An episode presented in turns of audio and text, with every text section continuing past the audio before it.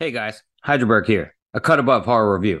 Tonight we're in full swing over October to Romero with 1985's Day of the Dead. We have a special returning guest in Rob from Circle of Jerks podcast and the Cinemigos. We are chomping at the bit to cover this one, and it's starting now.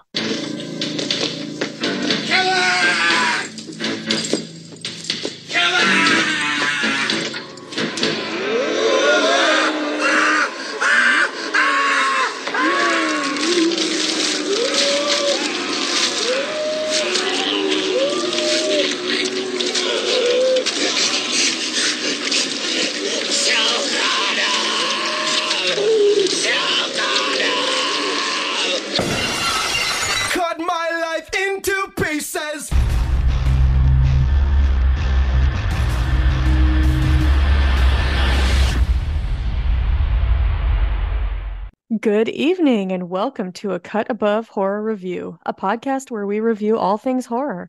I'm your host, Jacqueline, and tonight we'll be continuing our October to Romero, covering George Romero's Dead Cycle, and tonight we'll be talking about 1985's Day of the Dead. Joining us tonight, we have a special guest who's somehow even more connected to us than ever these days. Our buddy Rob from Circle of Jerks podcast, and now also from Cinemigos podcast. How's it going, Rob? It's going great. Good. Glad to be back. Thank you for welcoming me back on your Rob Zombie Apologist podcast. That's out there. God. He did it. Fucking slam dunk that one. Damn, I was not ready for that. Yeah. But no, thank you seriously for having me back. It was kind of a little bit of a last minute thing, but I was glad to come on to talk about one of my favorite zombie films of all time. So this is, such an honor as always. Yeah. So glad to have you. It's going to be great. Next up, we've got John. What's going on, John? Hello. And that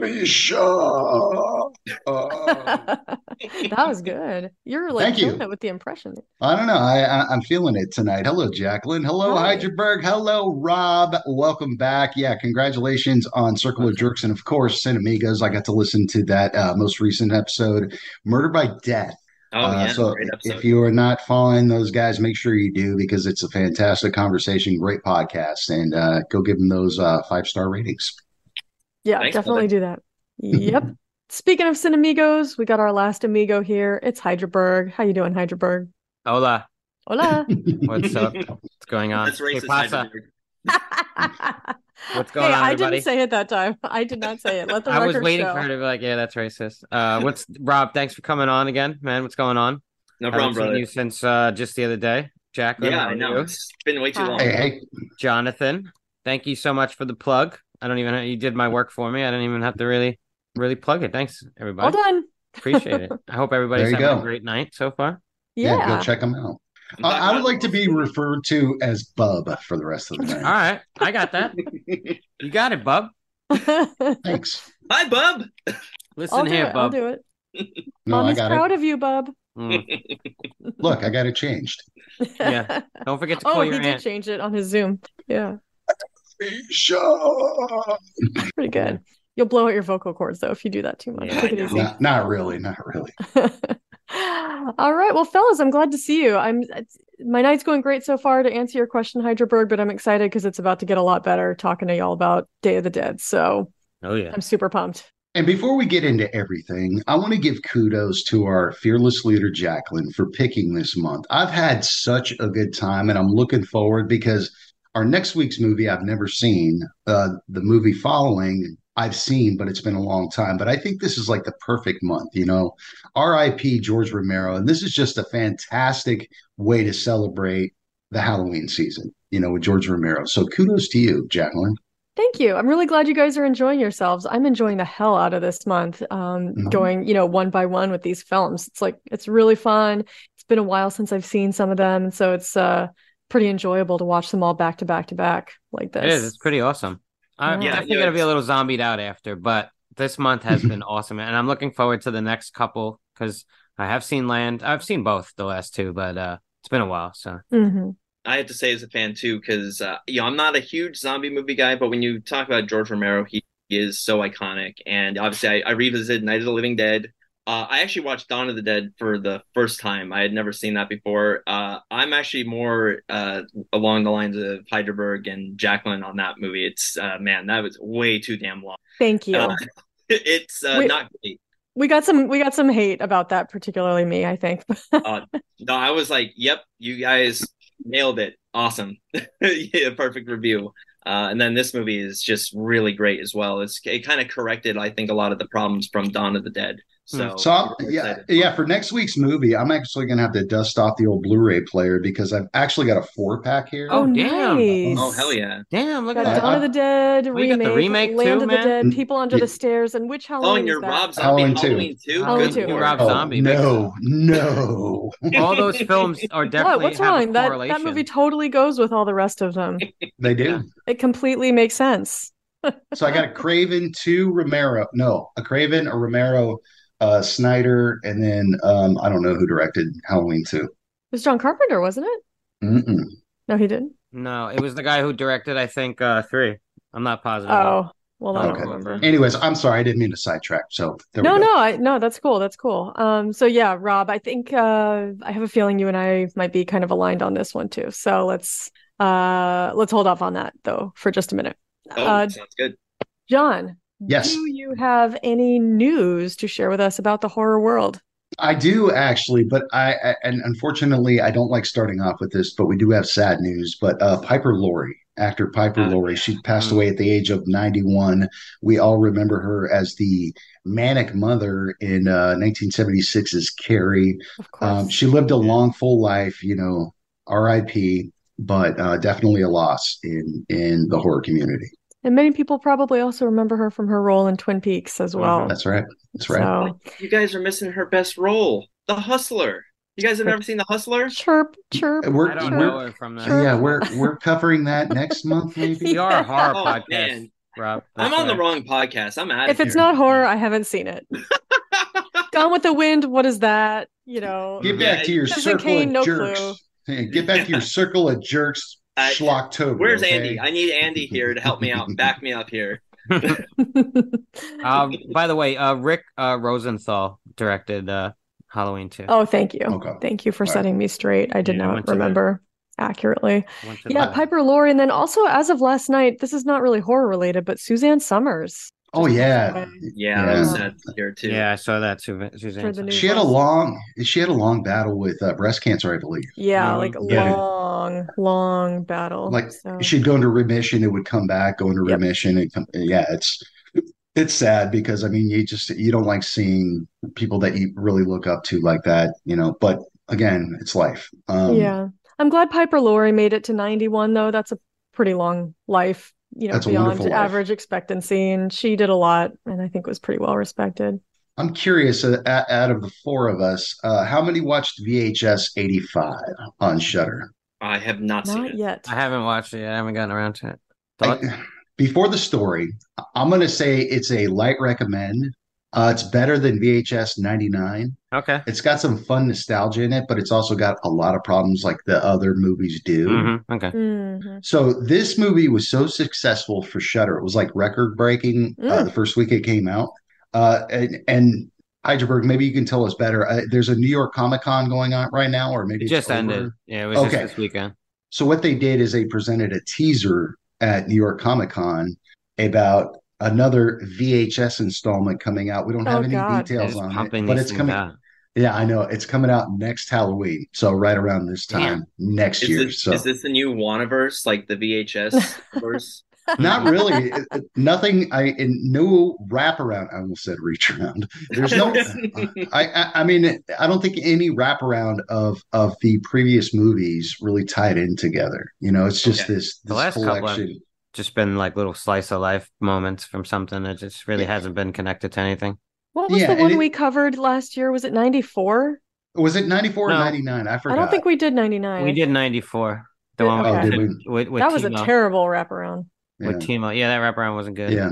Hey guys, do you think I forgot about old Timo. Think Piper Laurie's gravestone says they're all gonna laugh at you on it?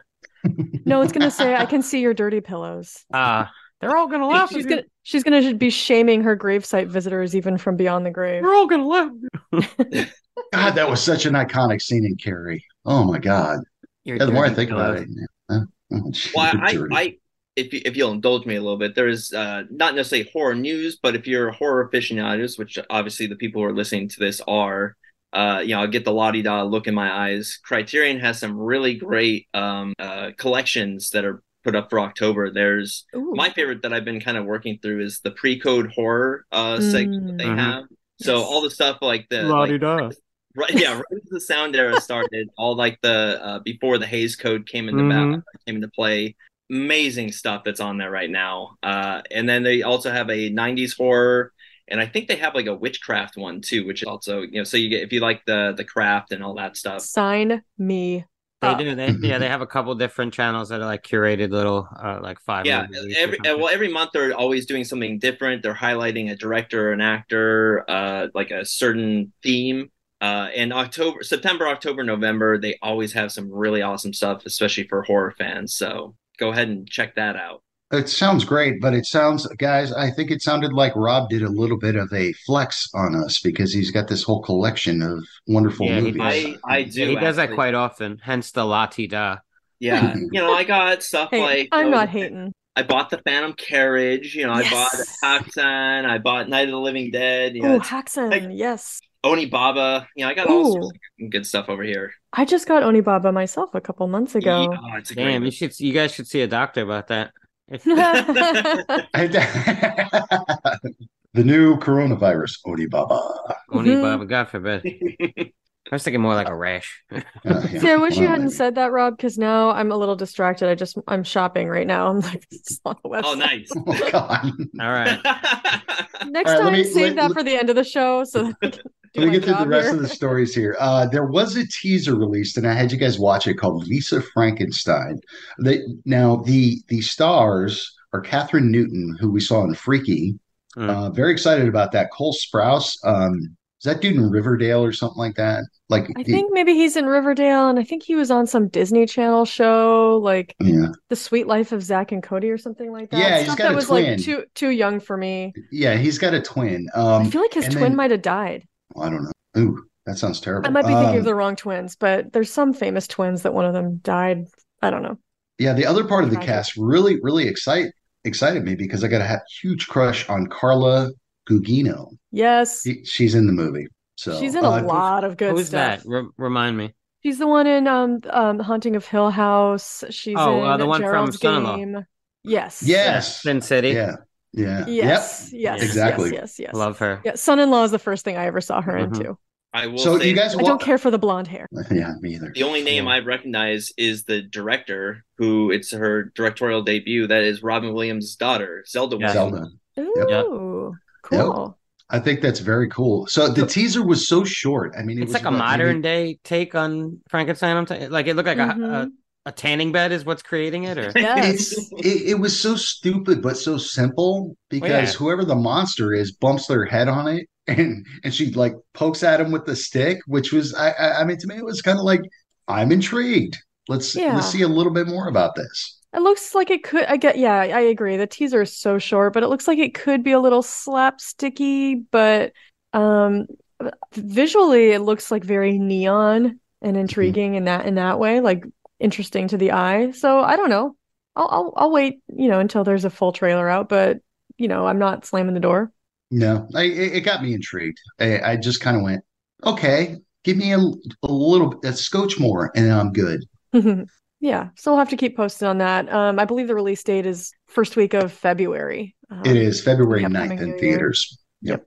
Just real quick. The last story is the movie we talked about last week, Dawn of the Dead, because we are still on a writer's strike. So I think people are just trying to get into the movies. They're re-releasing Dawn of the Dead to Regal Theaters for its 45th anniversary. Hyderberg, grab your pass. You're muted. Sorry. Those he was doing his impersonation of a silent film. That's what was happening. Yeah. Those you're like a professional podcaster. Those showings don't actually work with the past. Those are special. Oh no. Yeah. Oh, that sucks. Okay. Like, well, let's just hope it's the Dario Argento cut, because if it's that 2 hour and 30 minute cut, shorter one. Yeah. Yeah. I think I've had enough Dawn of the Dead. I don't think I need to go to the theater to see it. Yeah. I would actually enjoy that just because of the spectacle of it. I mean, the way it's shot is great, like in the mall and stuff like that. And if they clean it up quite a bit, that would actually be kind of a fun. With the soundtrack, it'd be cool on the big screen. Sound pretty cool with the music, yeah. Hydraberg, we can make flyers advertising our episode, and you can go to the theater and like plaster them around. I'll poster up some of I'll be the guy standing right on the when you walk in the men's room. I'm like right there by the door, just like, hey, you want a flyer? Yeah, not creepy or anything. It's not awkward at all. Nope. Hey. Listen to my podcast. Actually, when I went to the theater that I go to, which is a Regal Theater, they have like one of those dispensary machines that gives you like, I don't know, aspirin, condoms. Yeah. It doesn't have condoms in it, but you know the machine. Oh, does it? Oh. No, not at the movies. I think it's like maybe like alcohol wipes or something. I don't remember. What? People fuck at the movies. I mean, yeah, it's sure fun. Get a handy, a cleanup handy. You reminded me of my high school days. Anyway, I slapped extra one of butter, please. I slapped one of our stickers on there. Oh, cool! And then when I went back like several weeks later for another showing, it was still there on the machine. I was like, yeah. Awesome. Maybe somebody will see that and listen. Maybe maybe that's why we had more listeners last week. Yeah, we had a spike recently from all the people in the men's room. The men's room at your New York Regal. To the left of the Regal, where I go. Hey, buddy, how's that pee going? Listen to my podcast. Like, you come here often, bro? Yeah? You want to listen to my podcast? You like horror movies? Listen to my podcast. Listen to my podcast. Wow, that's coming out. Nice stream, buddy. Yeah, good flow, man. John with this has gotten awkward. I don't know how to segue. Routine. What's that? You with the dick and the popcorn routine. You know, the oldie but goodie. Yeah. Oh, man. It always works, right? It's not broken. Don't fix it, you know? No. Yeah. Just ask for extra butter. Not the hot stuff, though. All right. Well, was that it for news, John? That's it. I'm sorry. No, those were some good news stories. Good stuff. All right. Well, you fellas are ready to start talking about this film? Yeah, let's go. Yeah. Yep. All right. Not really much need to discuss why this film was chosen because we've already talked about the rationale for the whole month, and none of us individually chose these movies. We just slapped those first 5 ones in there. Yeah. Mm-hmm. So instead, let's just skip right to fucks or sucks. Okay, Jacqueline, since this was your month, why don't you pick that, okay? Thanks for picking that up for me. I forgot whose turn it was. Oh, it's mine. Yeah. Technically, but really, what does that mean? This movie fucks hard. And I'm glad that it's called Day of the Dead. That makes it the perfect movie to watch on a summer solstice, so you have the longest day possible. That's much day as possible. I know. Oh, yeah, watch it on my birthday. Yet another reason your birthday is special. It makes the day nice and long, and that's what I want from this movie. Actually, I think Night of the Living Dead sounded like it might have taken place on June 21st. I wasn't positive, though, because she mentioned something about the solstice on that day. But then they mentioned the clocks going back, so I don't know if it was taking place on that day or if it was taking place in summer. Yeah, now that you say that, I remember she did say something like, "Oh, we should turn the clocks back on the solstice or something like that." We have so much daylight or something. I don't know. Yeah. Well, unfortunately, this movie takes place around Halloween time, but I wish it took place on June 21st because that would be even more Day of the Dead. That sounded better in my head. That kind of turned out awkward. Not one of my best. Hydraberg, what do you think? I love it. Does it fuck or suck? What do I think? I thought you meant your joke. Oh, no. Like the joke as How well awkward as would that film. What did you think of my joke? Yes. Your joke was pretty good. I gave it 8.5 out of 5 chuckles. Out of 10, sorry, out of 5.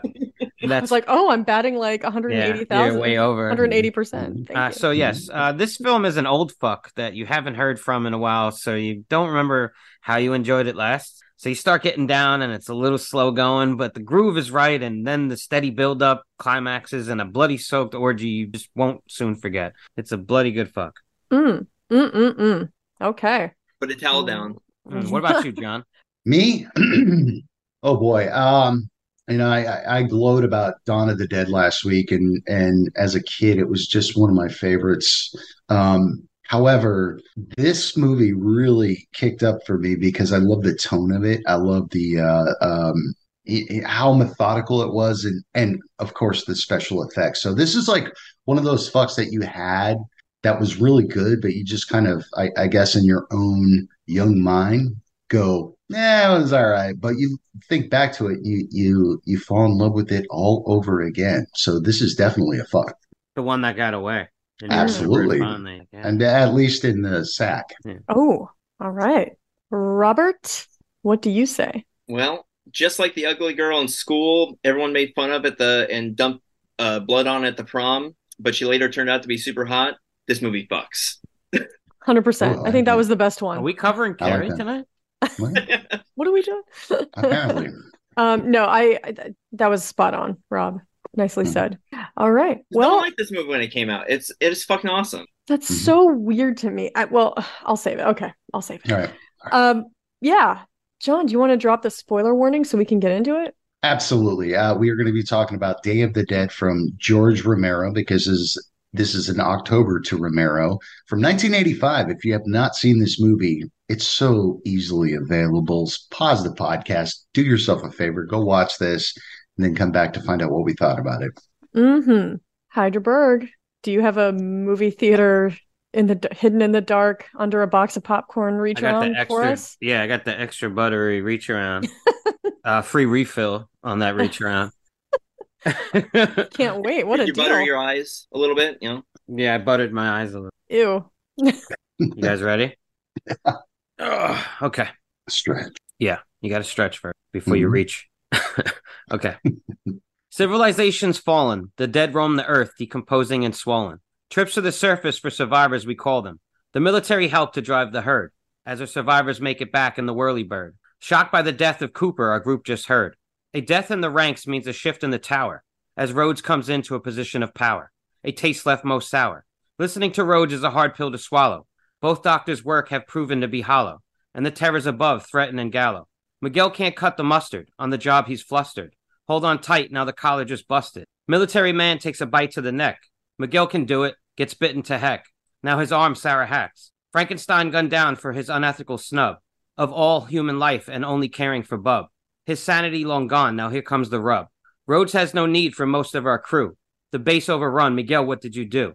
Rhodes draws his gun, but Bub cuts him in two. Free at last, the chopper reached. Just one more scare, we hear a screech. As Sarah wakes up on a beach, nightmares still plaguing her head. The markings on the calendar red. Just another day of the dead. Yeah. Damn. Love it. Oh, yeah. Can I say I loved all the acting in this movie? Oh, I mean, yeah. I know from last week, we really only had four characters, but like this one, God, how much did you hate Rhodes? Oh, man, he's a lot. Horrible. And you're right. That's a testament to his acting skills. Absolutely. You know, nothing against. Yeah, nothing against the actor. And Joe Pilato, I believe, passed away. Yeah, he did a couple years ago. Okay. And again, Heidelberg, thank you for sending that behind the scenes thing. It just seemed like, he was a more humble guy, but he still had some of that Rhodes in him while he was talking on camera from this behind the scenes thing. But I appreciated what he did.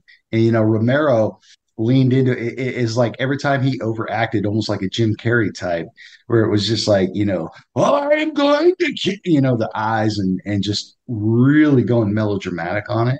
I like it though. I like it's. Yeah. I do too. I do too. Like you said, he strides that line of like not being too far gone. I agree. It's like he's over the top, but still within the realm of like human. He doesn't quite become what's the word I need? I don't know, like a cartoon. Yeah. Character. Yeah. So it's like I think all of the emotions are high and there's like a lot of drama from like all of the characters. I feel like everybody's, but I mean, I think that kind of speaks to the emotional state of the characters. Like everybody's kind of like at level 10 all the time because everybody's nerves are frayed and we're in like the most desperate of desperate situations. But I kind of wanted to go back for a second to what Rob started to say before I was like, no, let's save it for the... you were talking about how this movie didn't really... It wasn't really all that successful at first. It was kind of like ignored or snubbed at first. Yeah. Well, I was going to bring up, it's like, how did we get here to Day of the Dead? Because that's actually kind of an interesting story. Obviously, Dawn of the Dead was a huge success, and I understand why. Obviously, it spawned a lot of stuff, and I understand that at that time period, man, people couldn't get enough of that movie, and I get it. I get it. It just wasn't my favorite, but I can understand people from that era really loving that. But after the success of Dawn of the Dead, Romero signed a deal with United Film Distribution Company. He got a 3-picture deal, but one of them had to be a sequel to Dawn of the Dead. So he, in his mind, he's like, well, I don't have to do that sequel first. So he ended up doing movies like Knight Riders and Creepshow, which Knight Riders was very unsuccessful. I've actually never seen that one. Creepshow, moderate success, and that obviously is has become kind of a cult classic nowadays as well. And Creepshow is one of my favorite horror movies as a kid, which is why you're wearing this shirt today. Yeah. Cool. I want my cake.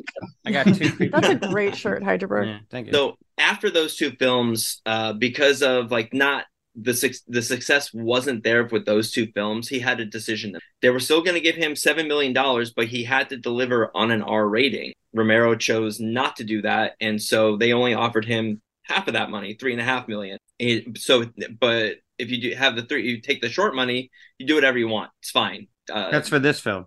That's for this film, Day of the Dead. I think that's why also I remember hearing, because I recently listened to Spoils of Horrors. They covered this movie, and they had some different some good trivia also. And they mentioned, I think that's why they stay in the base, because they had some plans in the script to go up top with more, which is one of the things I would have liked to see, actually. But it forced them to just focus downstairs. Yeah, that was actually my next point. Oh, my bad.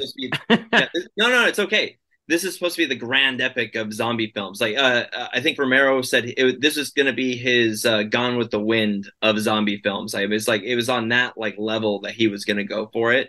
And Tom Savini said it's like it was going to be Raiders of the Lost Ark meets Dawn of the Dead. I mean, that's what it was going to be. And so when they had to, the original script was like supposedly going to be like 202 minutes.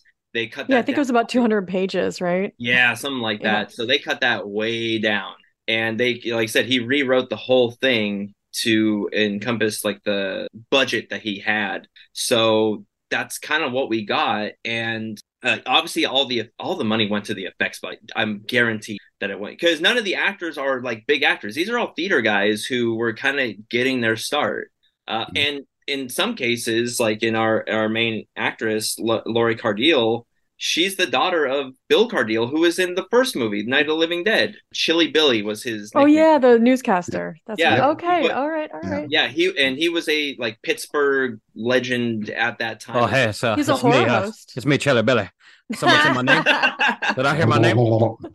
It's a chiller burning hunk of chill and love. I mean, way to seize that opportunity, Heidelberg. Sorry, I had to do it to you, Rob. That's all right. Jacqueline, we've had a melange of impressions on this show so far. Yes. But yeah, no, this is that's kind of how we got to Day of the Dead, and this is what we got. George Romero's proud of what he put out there. All the actors are proud of what they put out there, and damned if they didn't act their ass off. I mean, it does straddle the line of over the top, but it stays on that line. It does not cross it. Because I find that their characters are very believable. Mm-hmm. I feel the same way. It still retains the humanity, like, and the relatability.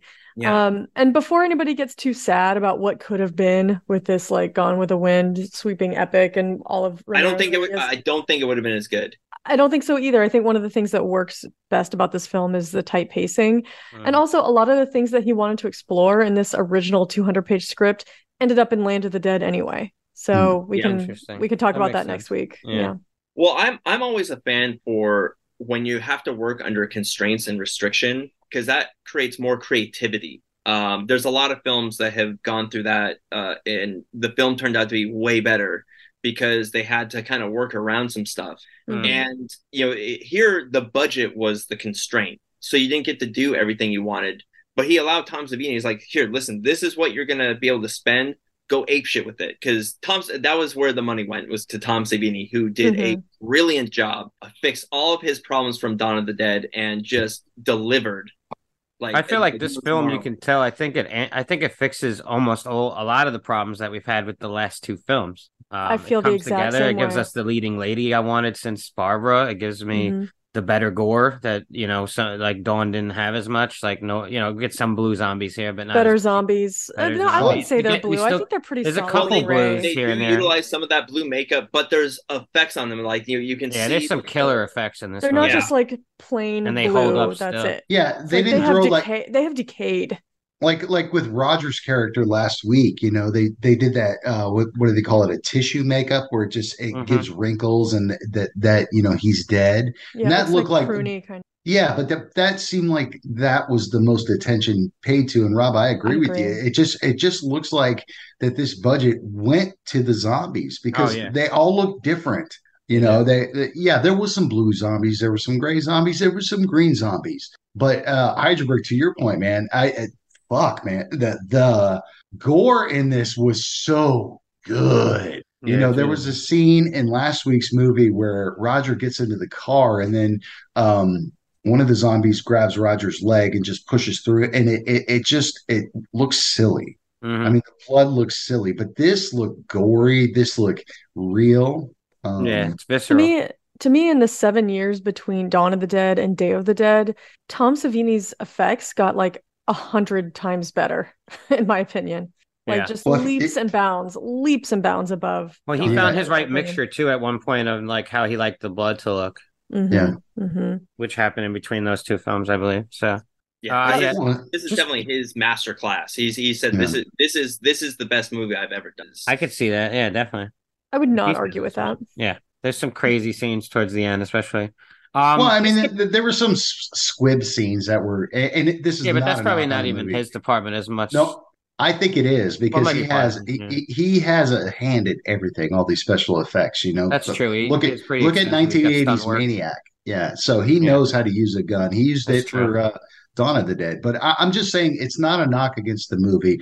There were some squib scenes where it's just like, you know, the camera was slightly off kilter, and then you saw a shoot, and then the way the blood shot out, it's like, that's a little cheesy, but fine. I mean, it looked better. It looked better for sure. Back up to the very beginning of the film. That just the scene, the way they set up that first scene of Sarah in the room with just bathed in all white cinder blocks, like no exit really anywhere, right? Mm-hmm. And she's just in the moment, you know, like head down, resting, and then she walks up to the calendar, which happens to be October. In October to Romero, It looks like she's just crossed off the 31st. Yeah, actually, exactly. Yeah, and she's like looking at the calendar, and just that hand effect that they do through the wall is pretty impressive, man. It still looks good. They had like one shot at that too, because and it just like, I don't know, it's a cool scene. Like I've never seen that anywhere else really. Like that's just a cool moment in the film, and it sets the.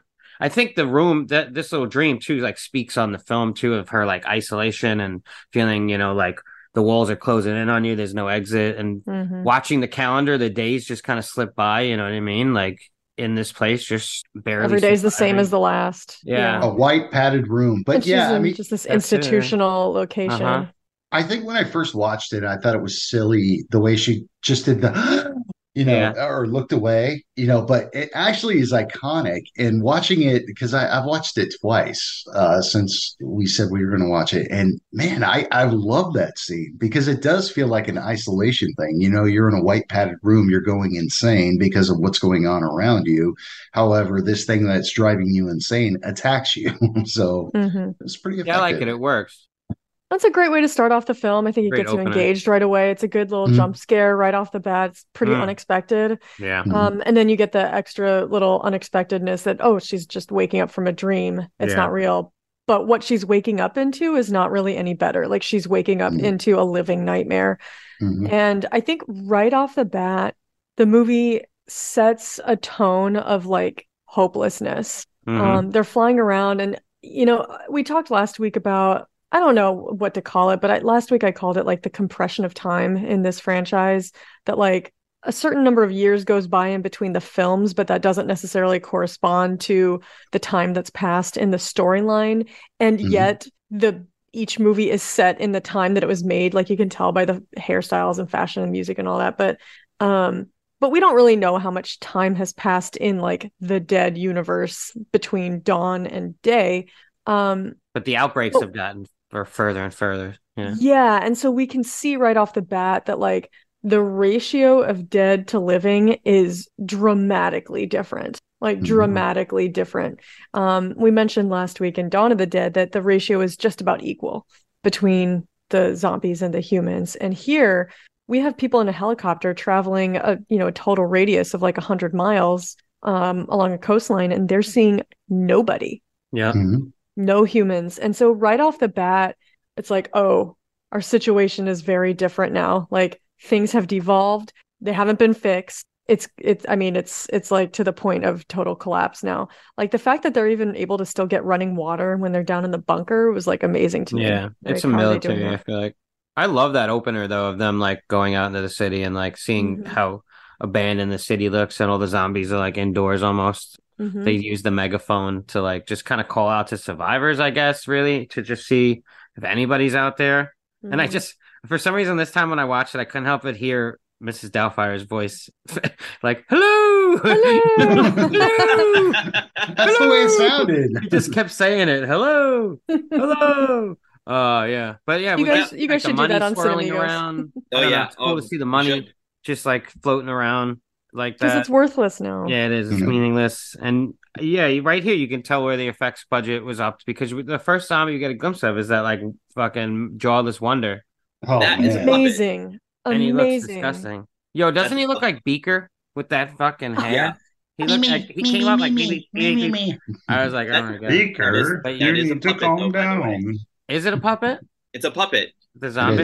It looks great. To achieve the jaw. It looks awesome. Yeah, it looks great. But yeah, we get with moving eyes. So better. That's the way the effect like worked. It had moving eyes, but there were like two guys in the back just kind of controlling it. Well, it actually was funny. Is they actually broke the jaw, and that's why it has like the tongue hanging out. That was an accident. It was all. It was so. It was kind of. But it looked great. They did a great job at that. It looks awesome. It's just, I think they called it gross Dr. looking. You know what I mean? To see a face like that, anyway, it's probably more gross than the original. Yeah, to me, that's one of the most iconic images of the movie. It's like one of the things that sticks in my memory the most. And so when all the zombies come out, I didn't see it this time, but isn't there a shot of like an alligator coming out with them? There is. Oh, I don't think I saw it this time. I don't know. They want the film. They wanted to show that, like, I mean, because they're in like Miami. This is Florida, or somewhere in Florida. You know, in Jacqueline's Fort Myers backyard, essentially. But they wanted to show how overrun it was, and that like alligators have kind of just like overtaken, which is pretty much normal for Florida. Rob, I literally texted a picture of a gator in my backyard to these guys like 2 weeks ago. It happens all the time. He was out there again yesterday. He likes to sunbathe. It's just he lives in our pond behind our. Oh wow! House. Yeah, but no. So there, two of the zombies were actually the alligator tamers, and when they were kind of like lowering him to where they needed him to, they dropped him. And so the alligator's actually bleeding, so that's his real blood. But I think it works for the film because it looks like he's been like chewing on shit throughout just trying to survive. Zombie alligator? Maybe. Just saying. That sucks that he got hurt. I know. I feel bad. But it's so weird. Yeah. I don't remember seeing it this cut though. Maybe I just want to go back and look. Yeah. Yeah, but so they go out in the helicopter and they're looking for people to help. And, they're out for hours, they travel a couple 100 miles and they find nothing. So then we get introduced to this bunker, this military bunker they're staying in, where, immediately they set up this tension, which I think sort of carries the whole rest of the movie, of the tension between the scientists and the military guys. Mm-hmm. Well, and then. But then there's also like dissension among the scientists, and then like John and Bill are kind of like outside of that. So there's like, it feels like nobody's really on the same page in this movie except for like the military guys, maybe. Mm-hmm. You know what I was kind of thinking, because when I did my Alien review on Circle of Jerks, we talked about how, yes, you have like, there's not very many people, but there's so many different factions within that group. Yeah. That's what we're dealing with here. No one is together. You like I said, you kind of you have Sarah, who is kind of trying to keep everyone together. She's kind of like the glue, but the glue is not sticking anymore. You have John and Bill. They're kind of on their own. Like they've checked out. Like it's like we need to go to an island and just get the fuck out of here. I like those guys, and I like their spot. They're awesome. You have her boyfriend, who Miguel. Miguel, who is he's lost it, man. He's out. He has PTSD. I don't know if the film was trying to go for like the whole idea with PTSD and like because they keep calling him yellow and like he's a coward, and that's actually in that time frame. a lot of soldiers who had come back from Vietnam after, you know, this is several years after that, who were treated like dog shit by other veterans. It was like, weird. I didn't know what the yellow thing meant because I was I thought they were making a racial slur. Yeah. No. It's they're calling him a yellow belly, which because he was being racial also towards him. That Steele guy. Yeah. That Steele guy was just he's the biggest racism. Yeah. But no, the yellow term was, it's a short term for yellow belly, calling him a coward. It's an old Western term that, you know, you guys don't watch Westerns here. I mean, I know that. I've heard that. It always seemed to be tied to the word like spick. And so I was right after, oh, I don't usually hear that directed at Hispanics. As if like that's his, like he's racist, but he doesn't say brown instead. For some reason, he says yellow. That's how I read it too. But it's telling him that he's a coward and like that he is. I mean, because I don't agree with that. A little bit. His brain is fracturing. He has PTSD. Oh yeah, I guess he's.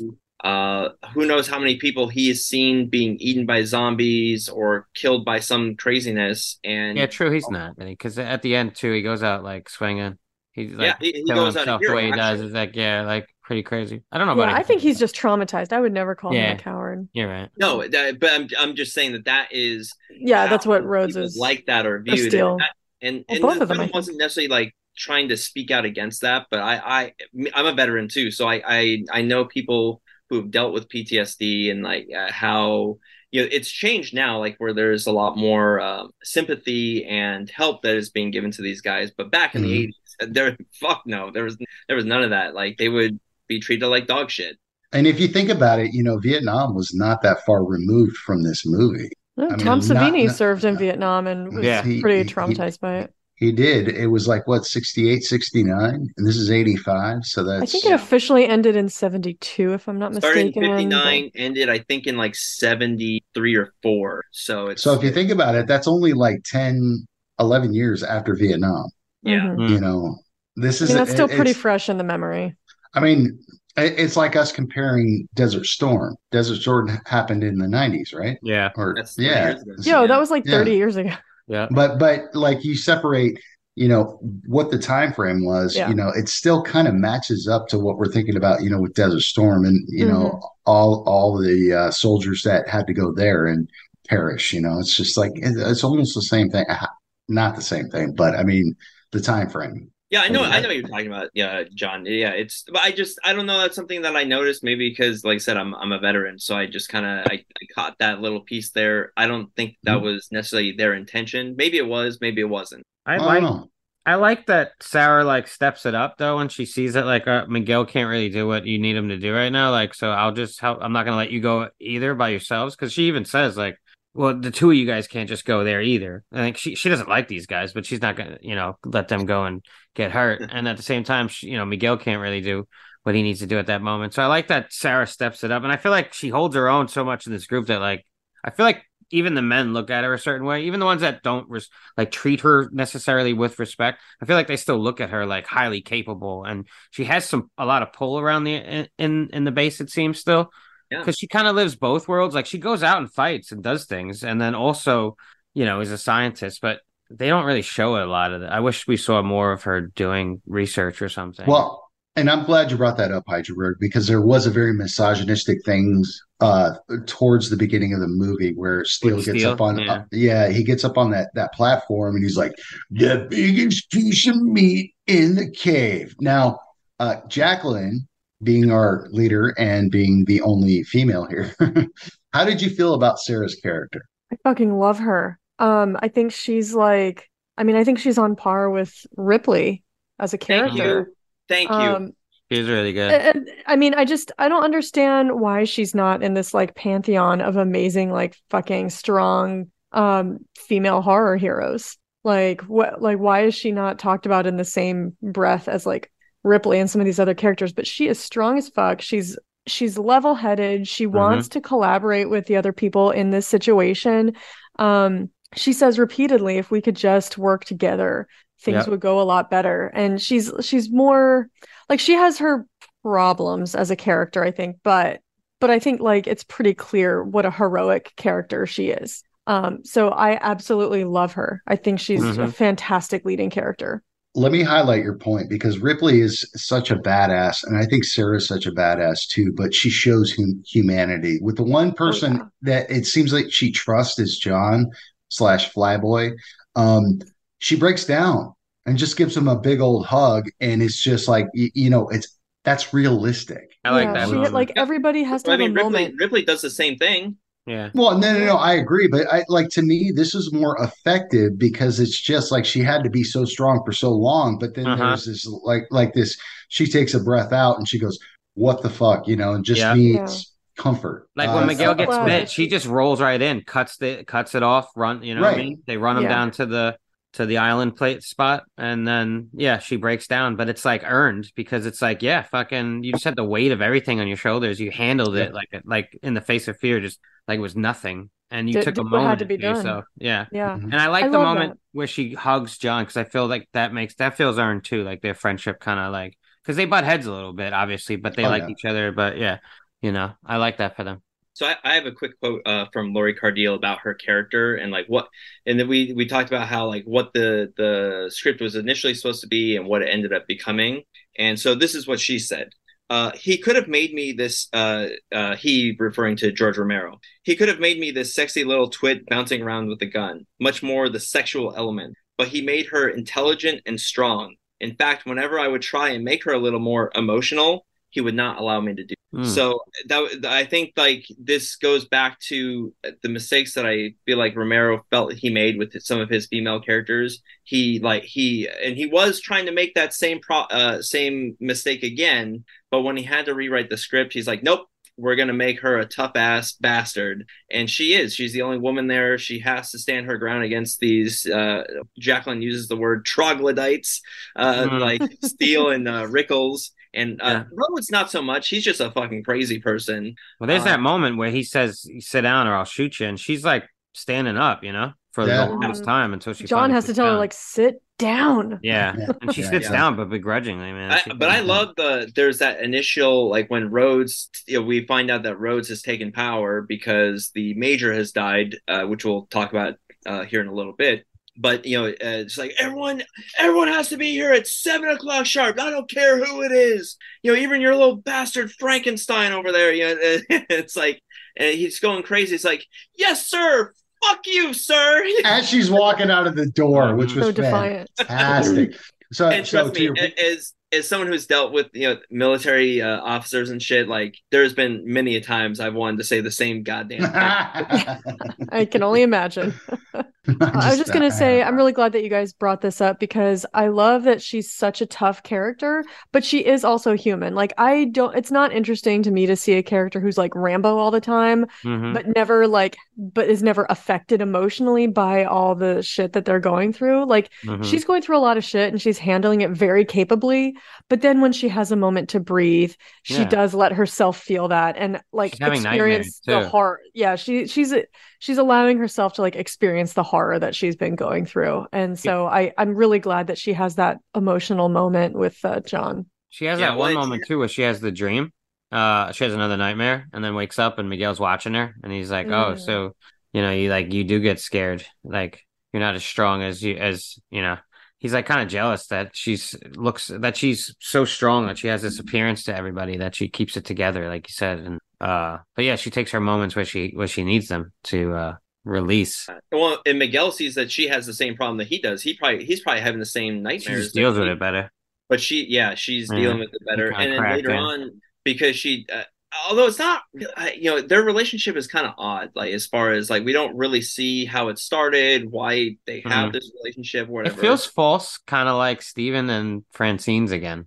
There's a divide already there, just like in their relationship and Dawn of the Dead too. But we don't really know why, or there's no real affection between these two characters as much. There's she goes out to save him and stuff like that. She cares about him, but the actual relationship. There's nothing really there. Yeah, to me, John and Sarah were much more of a could have been a much more interesting couple, and maybe they do at the as in the epilogue of this film. That's what ends up happening. Well, they do got to populate. That is she's the only lady. So But I know she does have that, like, when she has to cut off Miguel's arm to try to save him. And that's traumatic. Like, you don't want to have to, you know, someone that you care about having to, like, cut off their arm to save them. And, like, she acted on instinct to do that. But that's still got to be, like, really, like, she just had it at that point. Because, like, there's no point that we need to be fucking doing this shit. Yeah. She's one of the most valuable assets, I think, in that bunker, man. Mm-hmm. And I just wish we saw more of her research. Like, I would have loved to see a little something of her with her research, and because we get to see Frankenstein's, and I think there could have been a little time. Like, we see her at one point doing something in the lab, right? But that's like, I don't know. It's just scenery. Not much. Yeah. Yeah, and she's a doctor. You know what I mean? Yeah. She is a doctor in this. Dr. Sarah Bowman. I just kind of wish we got a little something of, like, maybe she had a breakthrough, or she needed something, or maybe that was tied to the going up top for stuff. You know, plot that they had to cut out. So maybe that was there, and it was removed. So that it doesn't damage her character, and she's still great. Yeah. So. While we're on the topic of Sarah, I feel like one of the flaws in her is that I think her, you know, there's a moment where I think it's Rhodes who calls Dr. Fisher like an egghead. He's like, go get that egghead and bring him here, or something like that. He uses the term egghead to refer to one of the scientists. I think it's Fisher, and unfortunately, like, he's kind of right a little bit about the scientists. This is just my opinion. I don't know if you guys are going to be on the same page as me, but I kind of feel like all of the scientists, like, they kind of are eggheads, because all the research they're doing, I feel like it really is just academic. To me, all of the research that they're doing, whether, you know, because they all seem to have kind of different aims. Yeah. Like, you could compare Dr. Logan, you could compare Sarah. They're kind of going in different directions, and they seem to have different objectives. But to me, all of it is basically pointless. Like, it's like they're learning stuff, but it's too late for it to matter, in my opinion. There's a moment where somebody says, like, "Oh, the ratio of zombies is now 400,000 to 1," and so said that. What? That was Frankenstein that said that. Yeah, and so the you know, that's a lot different than when it was 1 to 1, and if you do the math on that, I found this fact somewhere. If we're assuming that this part of the story takes place in 1985, the U.S. population at that time was, like, I don't know, like 240 million or something like that. So if you do the math, it works out to like 600 surviving Americans. I didn't like check out the math, but that's what the fact I found online said. And so if there's only 600 surviving Americans, it doesn't really matter, I think, if you find a medical cure or if you find some kind of behavioral therapy that's going to make the zombies like able to be lived with. Like, there's no way that you're going to be able to alter the behavior or administer vaccines or do anything that's going to suddenly reverse the situation or make it livable or make us able to coexist with each other. It's too late for that. And the reason it's too late is that nobody has been able to, like, collaborate to make a difference. Dr. Logan also says earlier, like, the days of being able to control this situation by just shooting the zombies in the head is long past. Like, the time to do that would have been a long time ago. But now the numbers just don't add up. There's literally, in my opinion, I think all of them are wasting their time. Well, and Jacqueline, I kind of disagree, because I think it's a matter of desperation. You know, you're absolutely right. You know, I agree with that. It's very, you know, it's not good. They're not going to be able to do anything. However, it's like grasping for straws. You're trying to figure anything out to be able to exist in this world and survive. I agree. So, I don't think we're disagreeing with each other. I think that doing that is a way of making themselves feel better, like feel like they're doing something. But like, you know, it doesn't matter if you learn why this is happening. It doesn't matter if you learn that they're just driven by the brain. It's too late. Like, so I think it's just to make themselves feel better in the meantime, to feel like they're doing something. Or I think in the case of Dr. Logan, it's just, it's like his science brain, you know, like he's just excited to be learning something new, but it's really not all that useful. Yeah. You know, I mean, he does make great progress with Bob, but at what cost? I mean, but that's so unethical. That's one creature. And like, he needs to make Bob the alpha zombie, and then he can like calm down the other zombies. Teach the others. Oh, it's like, well, what if you made a zombie who does reverse and he bites other zombies, and when he bites them, he gives them the vaccine, and then that spreads, and then they bite each other, like turn them on each other to vaccinate everybody. That's like the zombie plague in reverse. Yeah. Yeah. That is Day of the Dead 2 Electric Boogaloo. That's what happens. Oh, in that there it is. I think we dropped them all. I think it's all there. I think we got them all in. By the way, I did love that scene where Dr. Watson, you know, he shames that one zombie. That was not very nice. You'll learn your lesson. He turns off the light, and the zombie goes, "Huh?" Yeah. Yeah, like, two that like, locked up in that one room against the wall.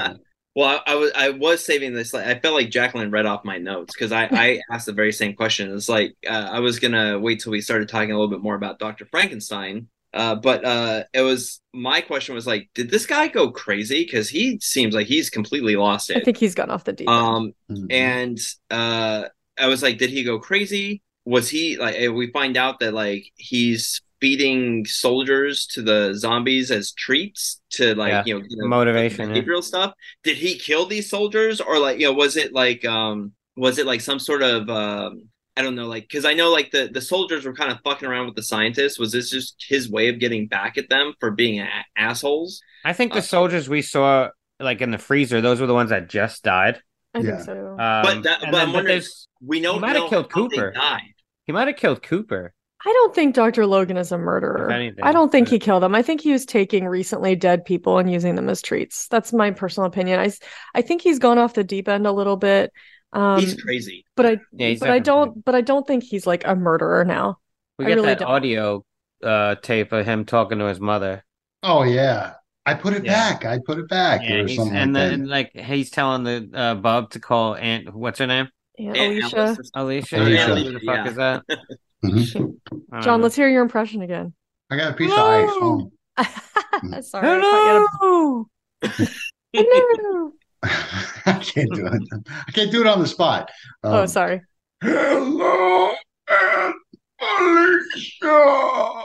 Nice. That's good. Thanks. But I, you know, the other thing is like, well, would the experiment have worked? We have no idea. Like, we don't know exactly what.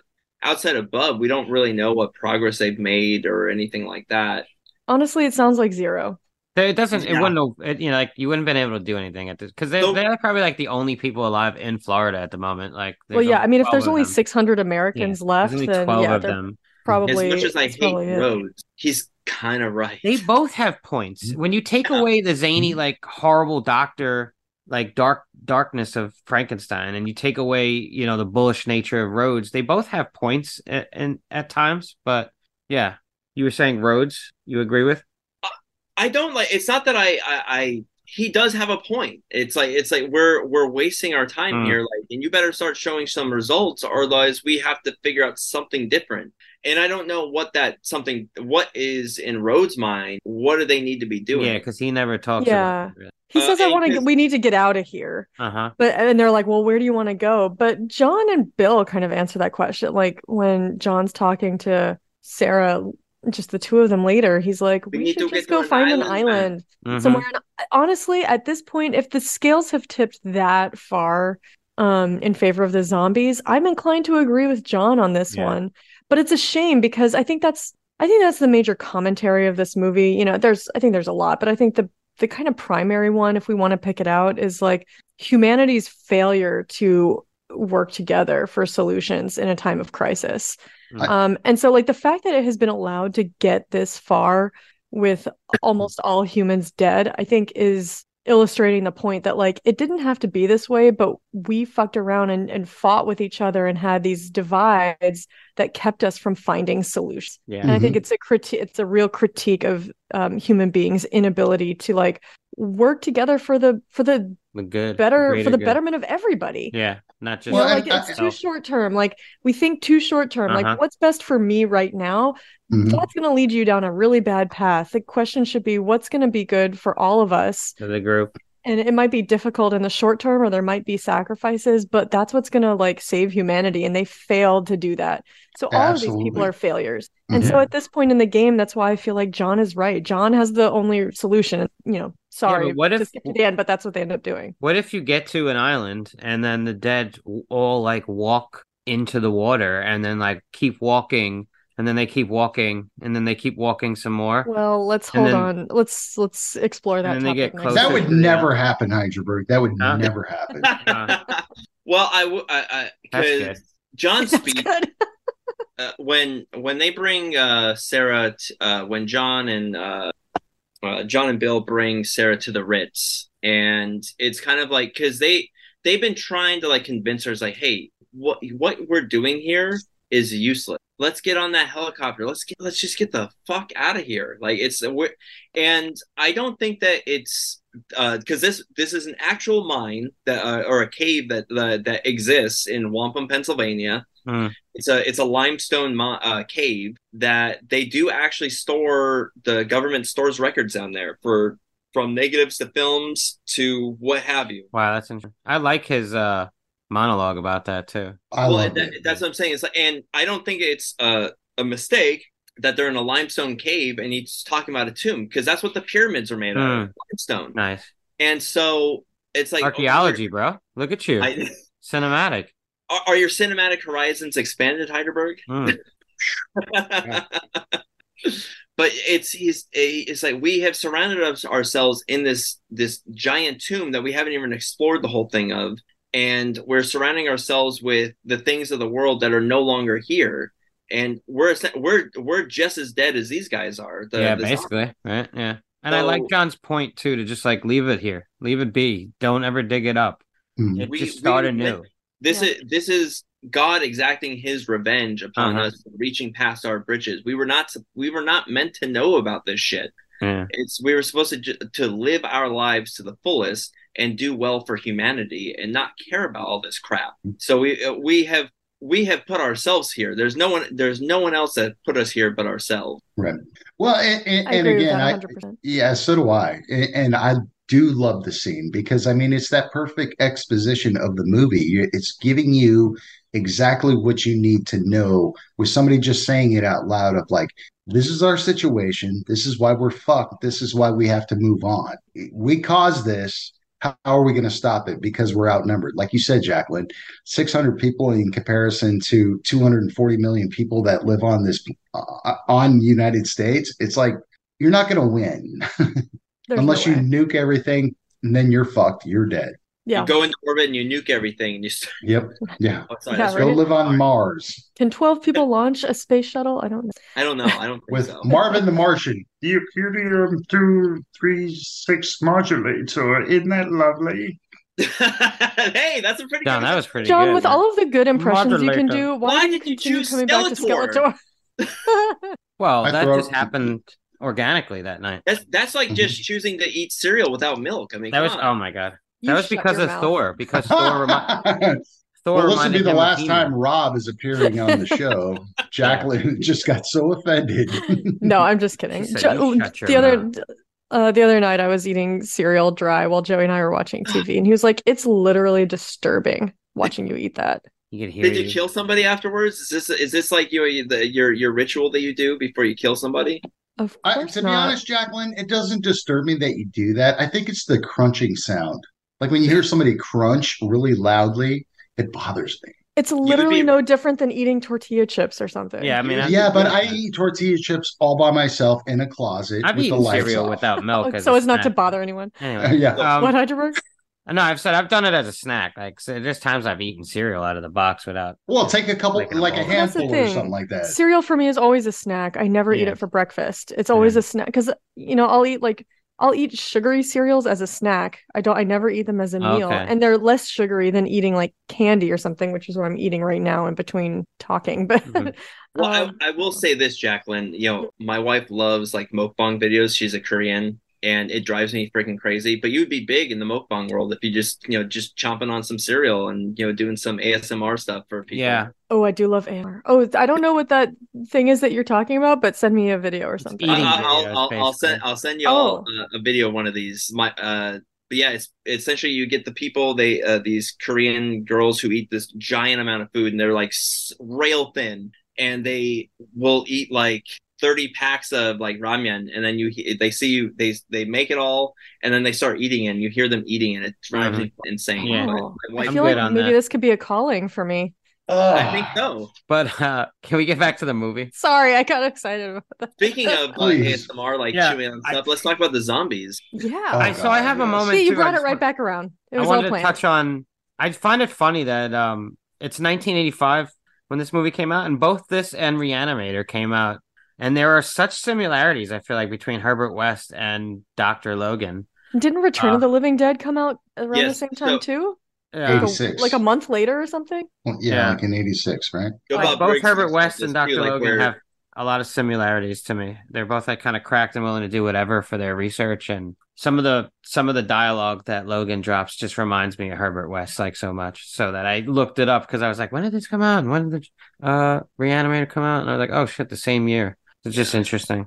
Joe Bob Briggs talks about that too, where like the two parodies of the Dead franchise of George Romero came out before this third one, which is another reason why it did not perform as well. Because once you start getting like the satire movies, you know, the actual original kind of maybe dies out. I think George's first three are better than the. I do like Return. Don't get me wrong. Like I love that, but the sequel to that one is not as good. Like I think these first three films are like really good compared to.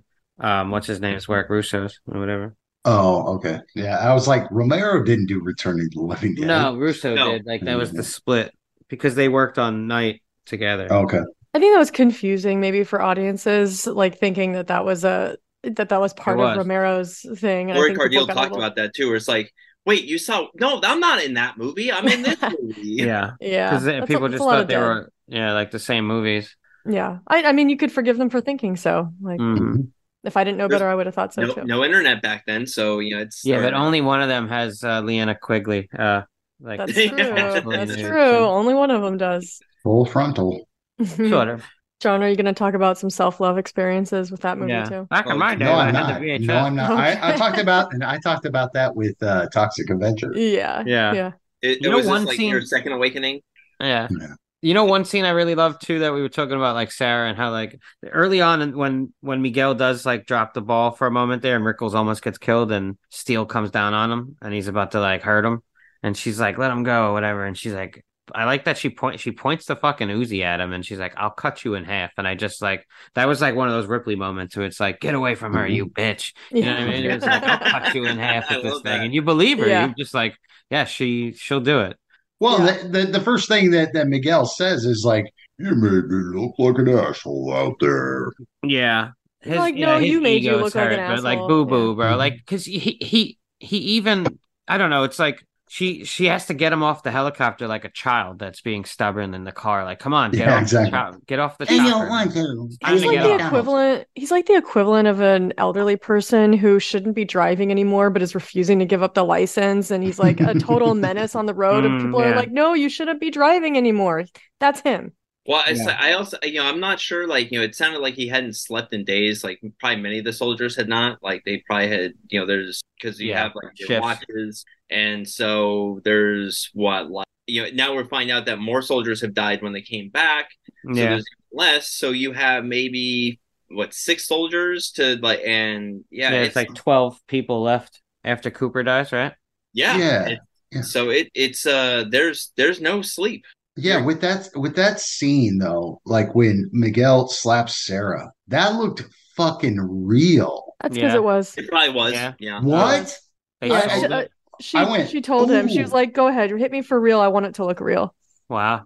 Yeah. He did it twice. I know. And he goes, "Bam, bam," and then like grabs. See, her. That's what I. That's kind of like how. That's sort of why I was sort of like in my mind. I'm like, he's sort of a coward. You know what I mean? Like he hits this girl. He's like, but yeah, he's he's dealing with a lot of trauma too. So he's breaking. The one person that defends him, you hit her. Jesus Christ! Yeah.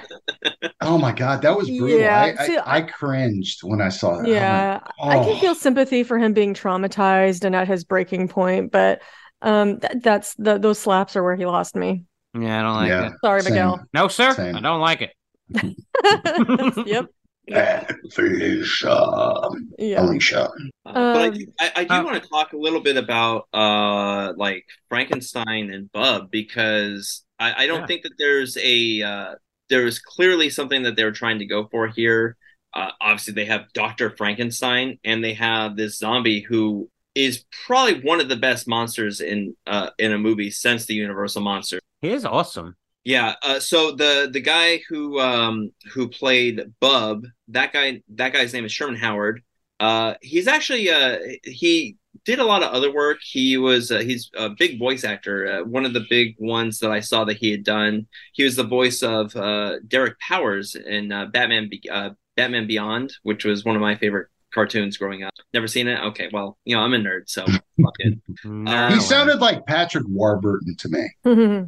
Yeah, but I was just like, this invokes the same performances that Lon Chaney Sr. and Jr. and Boris Karloff were doing back in the Universal Monster days. It is so good that it's like the guy does everything with no fucking dialogue. It's all in his face, and he is brilliant.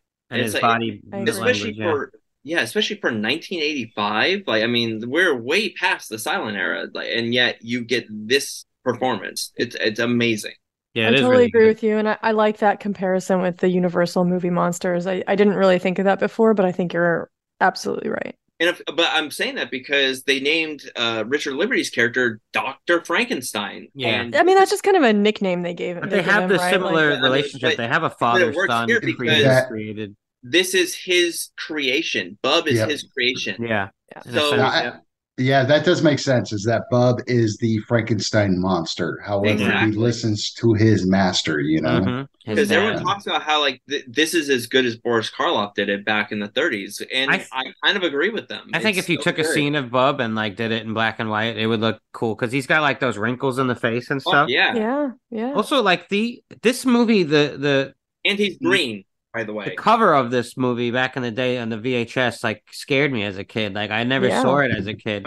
Bub's face, like on that yellow background. Yeah, right? The yellow background with like other zombies behind him or whatever, and his face all like sunken in and like shrunken, sort of a little bit. The way Roger's face looked in Dawn, sort of, and almost reminded me too of like like waterlogged. You know, like the bodies in Creepshow that come back from the water. Yeah. Mm-hmm. Yeah. Well, and that's funny because, again, people think, Frankenstein is such like the Frankenstein monster is such an icon of horror. But just like the Romero's zombie movies, like Frankenstein's monster is like not really the most horrifying part of that story. He's a sympathetic creature because it's not his fault. It's the Dr. Frankenstein is the real monster in the movie. And so just like this, like Bub is not the most terrifying part of this movie. Like the makeup is horrific, but it's not like he's not the source of the horror in this movie. It's Rhodes. And so, but it, they use that on the box cover and the marketing and all that. Like, oh, look at the zombie. But it's just funny to me. Like Rhodes's eyes bugging out, like it sees like spittles coming out of his mouth. Yes. It's funny though that we do focus on Bub a good portion of this movie, and that he's the hero zombie. This is a movie about a hero zombie. This is the progression of what hero zombies have come up. We had the one in Night, and then we get the one in Dawn, and now we get one here. It's a whole movie about. Well, this is what I wonder. Like, what would have like let's say they were allowed to continue this experiment. Maybe it's worthless. I don't know, but like obviously something is working with Bub. Like, would it? He becomes the alpha zombie from Army of the Dead. They what would that have done? I don't know. I'm wondering if you could just make them not see you as food anymore. At least . And he was separate from all the other zombies until the very end, but you don't see him, as the movie's wrapping up. Yeah. Because the doctor did. I'm sorry, John. No, and I was just saying that when he saw Watson dead, when he got became Swiss cheese. He freaked out. He was sad or upset. Yeah, he got fucked. Like it definitely reminded me too of like Frankenstein's monster. So he's like, ooh, definitely. Yes, and he knew exactly to go after. Well, there was that moment where he saluted Rhodes, right? And that was the fuck you to him. Yeah, he got frustrated there. That's why he salutes him later after he's dead. Right. Yeah.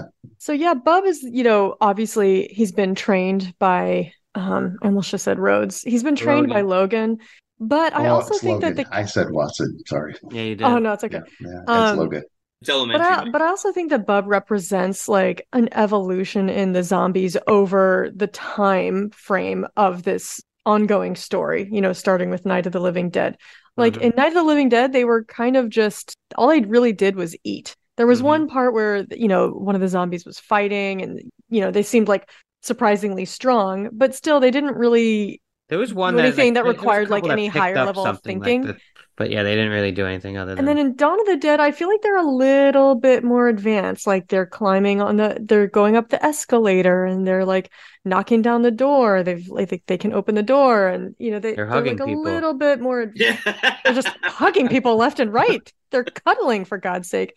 I forgot about that. So it's like a little bit more advanced. And I feel like even without the training from Logan, I feel like Bub is a little bit more advanced already. Like he hasn't been... Like, I don't know, like he seems to have organic emotions, you know, like he has a natural curiosity. Maybe that's what made him a good candidate for this training that keep wanting to say Rhodes, God damn it, Logan was trying to do. And so I feel like that's really one of the most interesting things about this particular movie. And I think it sets it apart really from the predecessors, and that like there was a giant leap forward in the like cognitive abilities of the zombies or a zombie in this movie. And I think that's going to lead us a little bit into next week's movie. But to me, that's really one of the major distinguishing factors. And just like, you know, Rob, again, I think your comparison with Frankenstein's monster and like other Universal monsters is so apt, because I don't know about you guys, but like I really feel for Bub. I mean, it's weird to say that, but especially he's got an arc. He does. Like I feel bad for him that he's locked up. I you know, feel like my heart swells a little bit when he gets in trouble for being naughty, you know, and like, and then at the end when he sees Dr. Logan dead, I mean, he looks heartbroken and then he looks pissed. And then it's like totally revenge. Relatable. It's totally relatable. I mean, it's this close to human, you know? Okay, and Jacqueline, like I want Jacqueline to be honest. The reason why you love Bub is because he's a Stephen King fan. I know. Yeah, he does love some Sandlot. I mean, what's better than that? He read it like a vampire too. He read it upside down. What more could I say? Yeah. And he listens to Mozart while he's reading Sounds. He does, yeah, because he's sophisticated. He probably has Criterion collection as well. Of course he does. I want to skip with Bub where he's like young Frankenstein and like he's performing with... Or he has like a monocle. With Logan. They're like... Put on the I do like the moment where like what's her name? Sarah kind of walks in the room and like she meets Bub, or maybe she knows Bub already, but forgot he's there. And he like comes up from behind, like he's going to hug her. And then I was like curious. I was like, I wonder if they caught this dude by Pittsburgh Mall, maybe like when the outbreak happened. And this is where he's come. This is the story of that same zombie.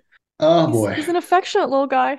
I liked when he was using the razor to see him like kind of recognize what it is and then see himself in the mirror and then begin to put it to his face, and his face cuts a little bit, and then he touches his face and sees the blood and tastes his own blood. But and I like the continuity of too, like that cut's still there later on when he's roaming the halls. Yep. Like have to cut good up. Attention to detail.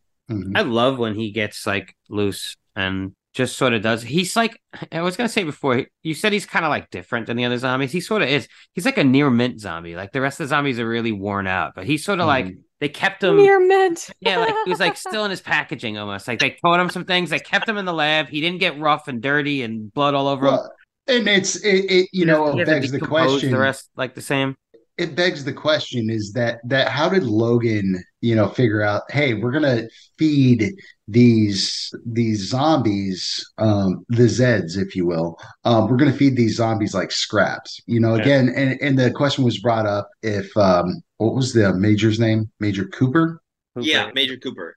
Is if those zombies weren't being fed Cooper as kind of like a reward. Because, you know, Logan keeps saying, oh, you get your reward if you behave. I believe Cooper was on the table. I think he's the one without the head, like with the brain. They called that gag the moose clip. Moose clip, that's it. Moose clip? Excuse me?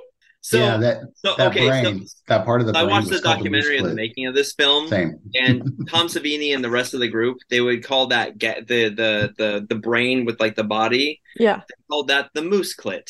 I'm sorry, are you saying moose clit? Clit. Yes, like C-L-I-T. Okay, I get it. I just want to make sure. All right. Okay. Do they have like a... Jacqueline just turned red. Are they normally large or something? Is that why it's in comparison to that? I'm just quoting what they told me. They have a lot of nerve endings, Hyderberg. Yeah. So it just looks like a brain? It's like a brain stem. Yeah. Okay, who has a like moose that we can investigate? Yeah. Hold on, let me look it up on the internet. Oh, God. Don't Google that, John. Do not Google that. I don't know what it looks like personally. I'm just going by what they told me, Jacqueline. Just do moose knuckle. It should come up. Whoa. No, don't look that up. Do not look that up. Do not look that up. Trust me. John, we'll link it in the show notes. No, we don't want to do that. Oh, God. No, we're trying to get a clean rating on this. This is a family show, guys. Come on. Can I bring up one thing? And I don't know if we've done it yet, but those little homages back to Dawn. Oh, like the Flyboy? The mall. The fact that they call John Flyboy. Yeah. You know, just things like that. You know what it made this movie like almost perfect? If we had I forgot her name. It wasn't Barb. It was Fran. Francine. Fran. And if that's where they got the helicopter, it was from Francine and what's Peter. Yeah. Or not Stephen. Yeah. No. You were right, Peter. Peter. If they would have had like a cameo or something like that, or even like a flash of their body or something. Yo, have like this. They have a little kid with them at the base, and they're like, "Where'd you get this little kid?" And it's like, "Oh, this lady showed up with this dude in a helicopter, and they were badly hurt, and she delivered the baby, and that's how we got the helicopter." But they passed or whatever. They're part of the group. I mean, that kind of would have been like the cherry on top. I don't know. I like how the movies are all separate. Like a little nod is fine, but I kind of don't want these movies to have a direct continuing line. You know what I mean? Legally, they could not do it. Oh, why? No.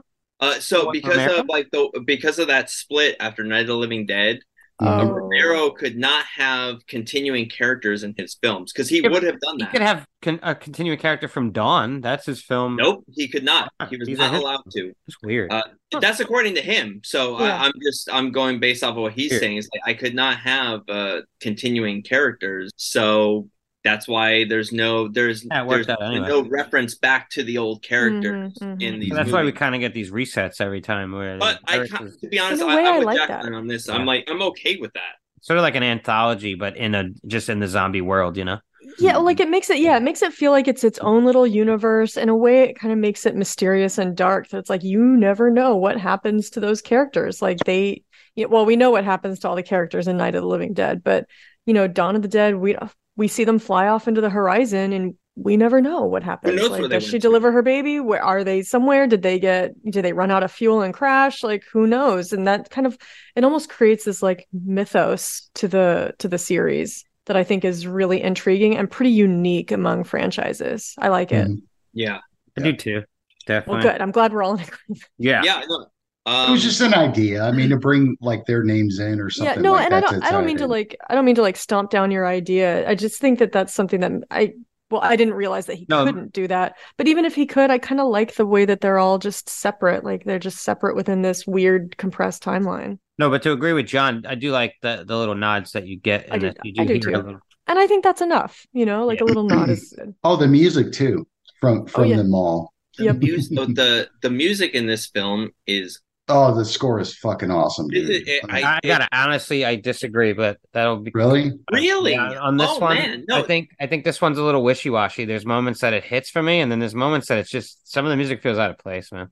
I really like it because there's some silly moments. I don't know. There's some music that just kind of undercuts scenes for me. I'm with you, Hyderberg. Sometimes it sounds like a commercial or something. Yeah, there's a couple weird. There's some like dramatic moments in the film, and then the music that's all paired with it just doesn't work. The creepy horror music all works for me. Like any of the stuff where there's like action going on, that all works. I agree. But it's the character moments. There's weird music played with them sometimes. It's just sort of like you said, like a soap opera or something. I kind of like the little bit of like the subtle, like, you know, because it is. There's a tension to it, but it's calm at the same time. I know it sounds kind of weird. It's like kind of being savory and sweet at the same time. But I get that. I just think the first two films kind of nailed the sounds, the scores. I will agree with that. Yes, they did. And this one it's a little bit different, and I do like that they kind of went for it.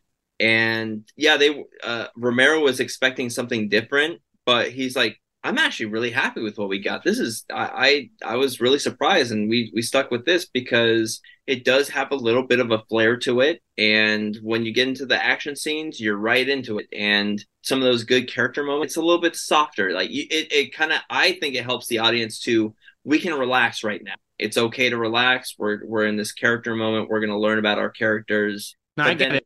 I like what it's trying to do. Like, I get what you're saying. I just, for me, I don't know, the choice in music just kind of didn't suit the scene as well as something.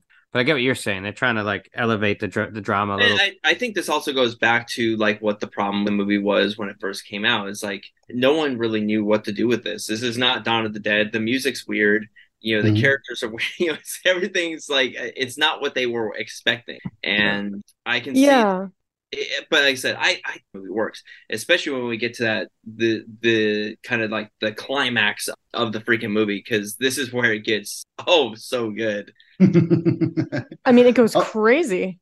It goes crazy with the gore. I mean, and like you said at the beginning of the podcast, Rob, I mean, that's where all the budget went. I mean, it was just amazing. It looked good.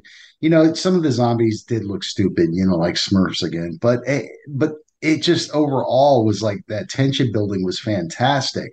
You know, for me, did we talk about Steel yet? A little bit. Barely. Let's talk about Steel a little bit. I just want to mention him as being another just kind of over-the-top character. However, he's really a troglodyte. Oh my God, Jacqueline! Perfect word for that. No unibrows in this film, though. By the way, which sucked. Unfortunately, yeah, that's true. We may talk about that soon, but no, I thought Steel was another over-the-top character, but it was just kind of like I liked it. It kind of fit into the movie. It really was. I'm glad he was there. He's like that tropey military guy, but still, he's like a good sleazeball. Like, he's really... Like, you touch my dick, it's the biggest one in the cave. Yeah, he's a horrible guy. Biggest meat in the cave. Yeah, he's equally evil as Rhodes, but he has in a little different way. Like, too. He's kind of stupid, you know? Like, he's not really bright enough to, like, really pull anything off. But Rhodes is more dangerous because he's evil and smart. And then there's, but then Rhodes is like that moment where he's gonna shoot Sarah, but he tells Steel to do it. Like, it's like his little toady. Yeah, and then Steel has that little guy who looks like a little greasy Italian guy or something like that. I don't know, like Pickles. Yeah, he's just like that's racist. I know. I'm Italian though. I can say that. But yeah, there was a great line though. And he was talking to who was the Irish guy that was always drinking? Bill McDermott. Bill. He goes, as he gets done taking a swig of beer, he's like, maybe if you put the booze down and do some work. You know, while he's drinking a beer, you know. Dude, there's a moment in the cave when they're like literally trying to survive and find the way out at the very end, him and Sarah. John hasn't shown up yet. And Bill decides, oh, this is a great moment. I'm going to take a sip of my flask right now. It's like, God damn it. Like, the zombies are coming. This is a great moment. By the way, you mentioned the gore, John. There's a moment there where he cuts the head off or she cuts the head off. One of them. No. It was McDermott. Shovel. Dude, such a cool kill the way it just severs at the mouth. And then, like, you see it separate. The eyes are still blinking. God, but there are so many better kills in that. Yeah, apparently one of the zombies. No, they're awesome. I think they're all. Yeah, those are the obvious ones. The face rip, the gut tear. I also think you mentioned the zombies before. There's like some dumb ones, but I also like that. Like there's all these ones with like, you know, there's a cheerleader zombie. There's like football guy. A clown. Ballerina. Yeah. The ballerina is one of my favorites. And also one of my favorites I found, there's a guy who looked like he died doing the dishes. He had a pink fucking apron on and he had fucking yellow rubber gloves on. Doing the dishes. That's awesome. I didn't notice that one. Yes. I didn't either. Like, it was a melange of zombies. Yeah. Oh, yes. Quite the melange. If you will. But one of the... Bill McDermott, like Jarlath Conroy was his name. Apparently, he was friends with one of the zombies who apparently was like a black belt in something or other. I think it was like Taekwondo or something like that. And he's like, okay, it's a rubber shovel. I'm going to have to hit you in the side of the head with it. Don't kill me after. So, and like if it doesn't get caught on camera, but apparently, like when he hit him, he did like a somersault afterwards off camera. So it was kind of. That was according to Jarlath Conroy, of course. That was his story that he told about that experience in like kind of that final scene as they're trying to escape the cave. Mm-hmm. One thing that I did like, because Rhodes kind of shows his true colors. Like, he's had these two clowns that essentially are like his minions, and when shit really hits the fan, he's like, he fucks those two people over. Yeah, he leaves them behind on the books it. You know, it's funny that we've been talking about Aliens a little bit as we talk about this film. He does the same thing as Carter Burke in Aliens. Like, he fucks everybody over and like locks the doors behind him and shit. It's crazy.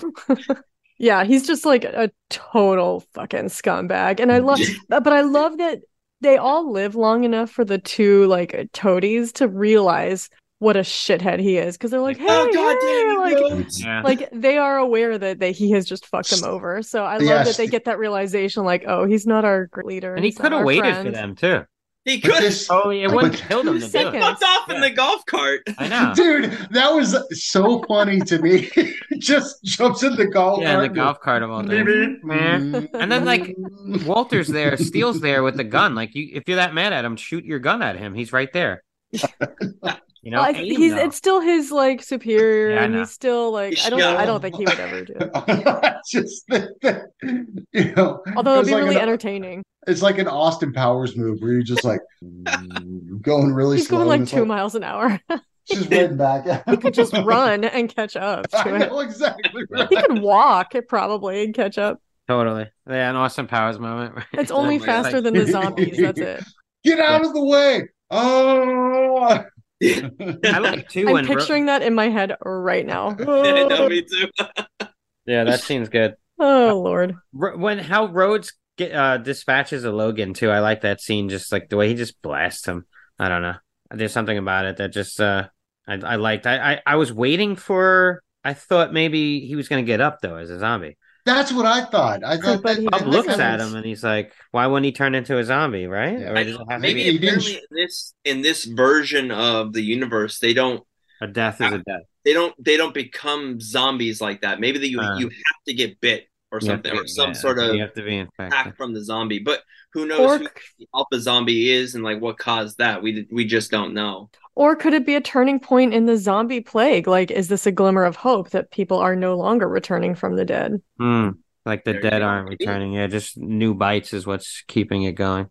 Maybe it's like an overpopulation thing. Like, there's not enough food anymore for the zombies to like eat, and so somehow this movie's like, fucking meta. Yeah. Yeah, it's so even the zombies are dealing with human issues. You know what I mean? Like, fuck. I know. Yeah. You know. Well, even Miguel is meta. Like, his death scene is very meta. I mean, the fact that he's like, fuck it, I'm gonna let him in, bring them all down with me. You know, that's also a nice gory scene. Such a striking moment to see that platform lowering and this like herd of zombies coming down. Yeah, just a platform of zombies. Like one of them falls off. Like right before it hits, like, he was hungry. He wanted Chick-fil-A or Army Filet. That's what he wanted. Army Filet. I guess I don't know. What do you guys think of the very ending when the three surviving characters do go off and find a little pleasant island somewhere, or at least a little corner of something?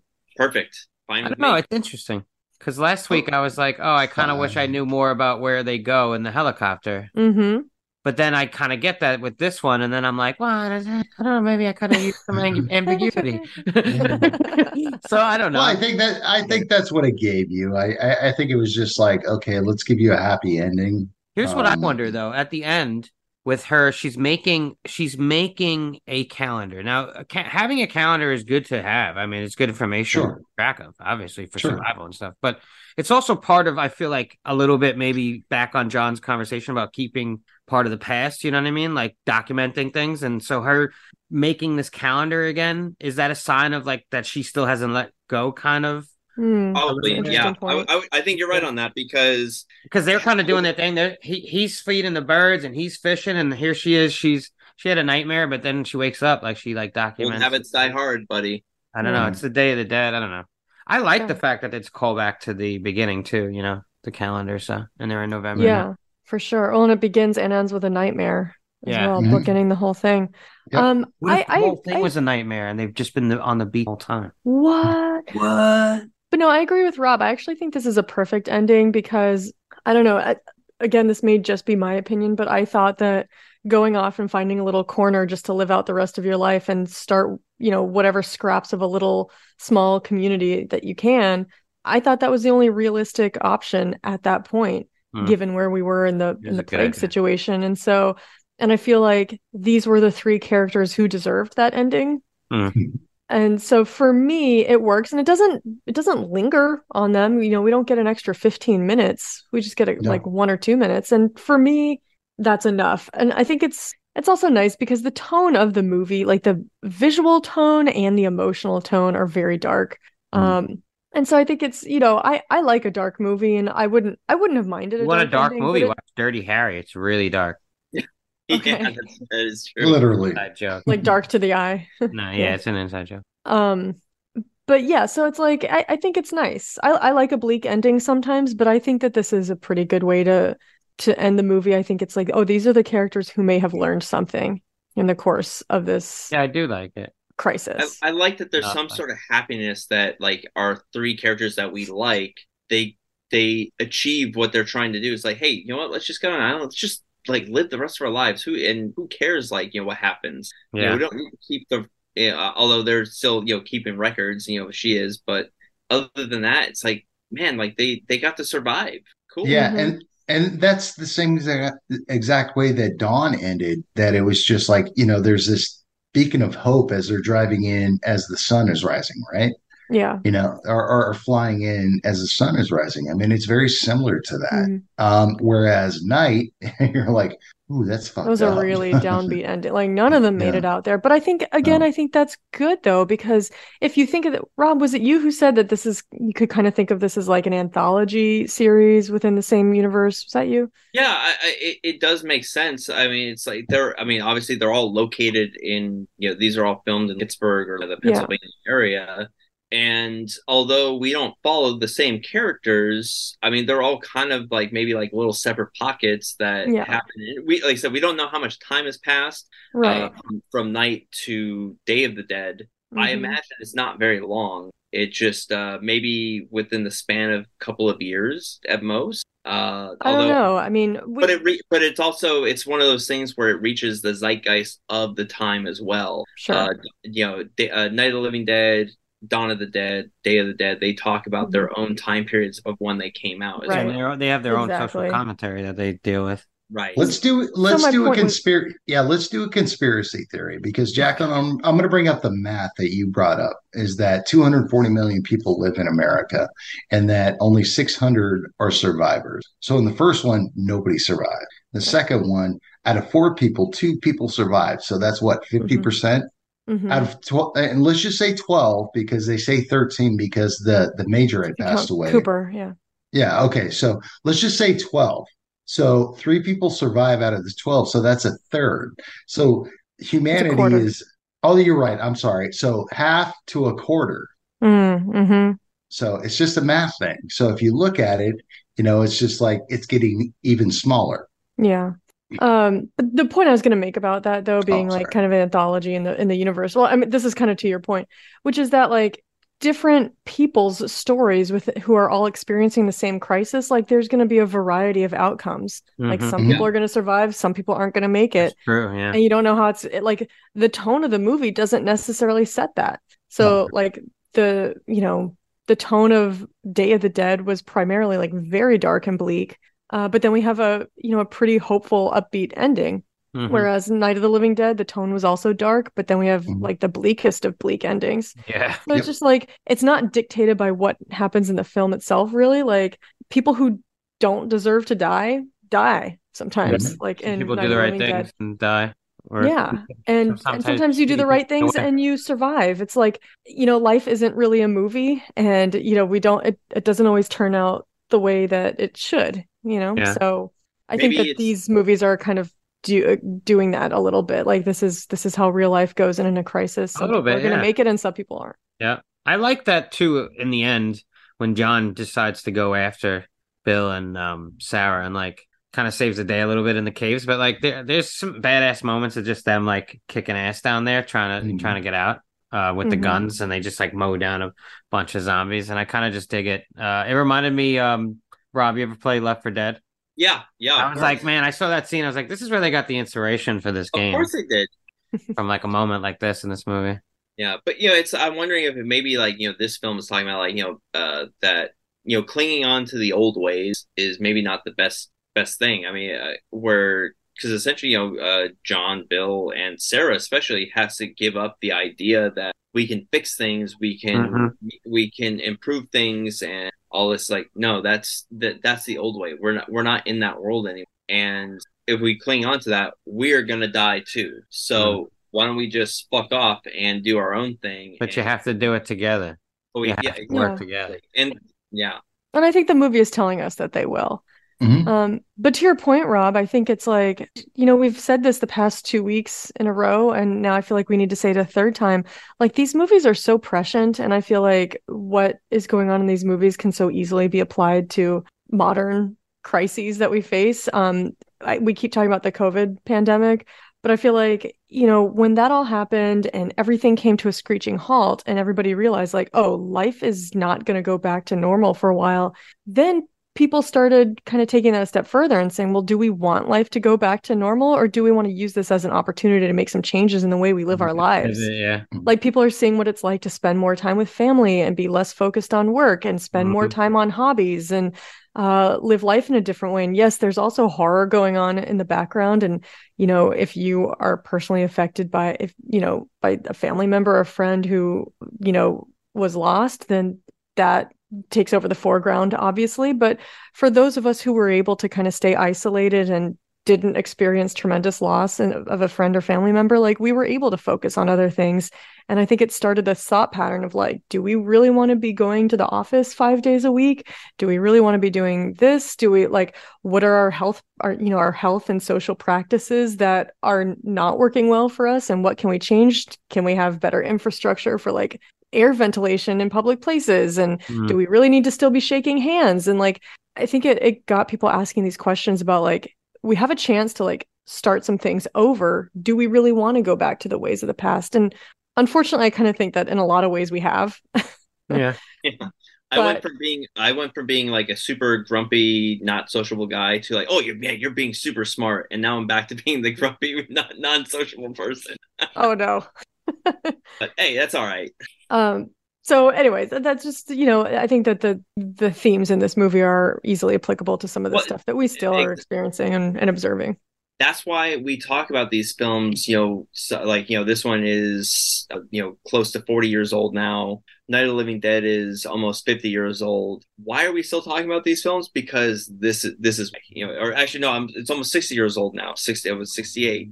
Dawn of the Dead is almost 50 years. I think next year is 50. Wild. So, God damn, that's Jesus. I can't believe that. But the reason we still and we talk about this on the Cinemigos as well.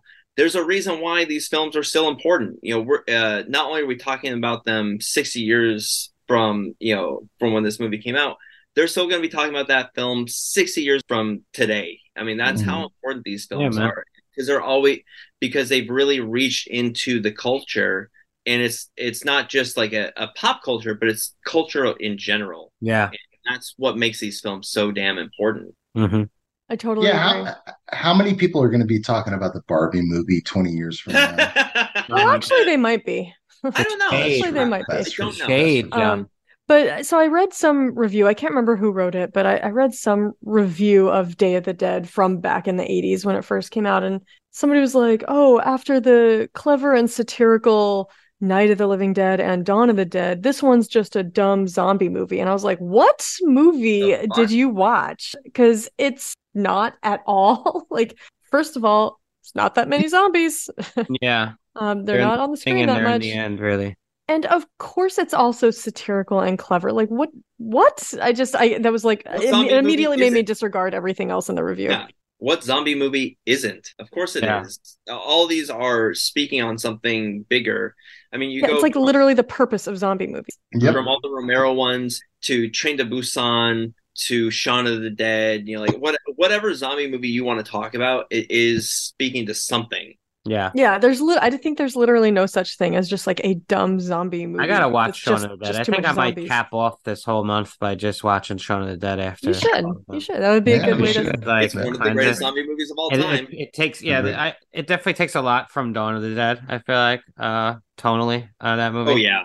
With the music and stuff.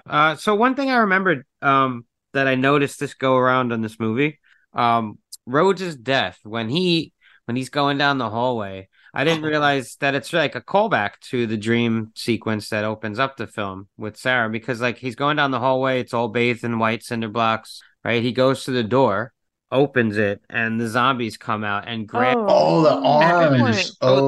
The reverse scene of like the hands grabbing him and the look of horror on his face. Oh. Yeah, not quite, like he's not in a total white room, but it's like kind of a callback to, I think, the dream sort of, because like the way it looks when the hands are coming to grab him, it's like real life happening the way the dream was, you know what I mean? It was like the real life. That's a great point. I never even thought about that, but yeah, that's absolutely what happens at the very beginning of the movie. Yeah. So they come out and grab him. He didn't do the turnaround. They're like, oh god.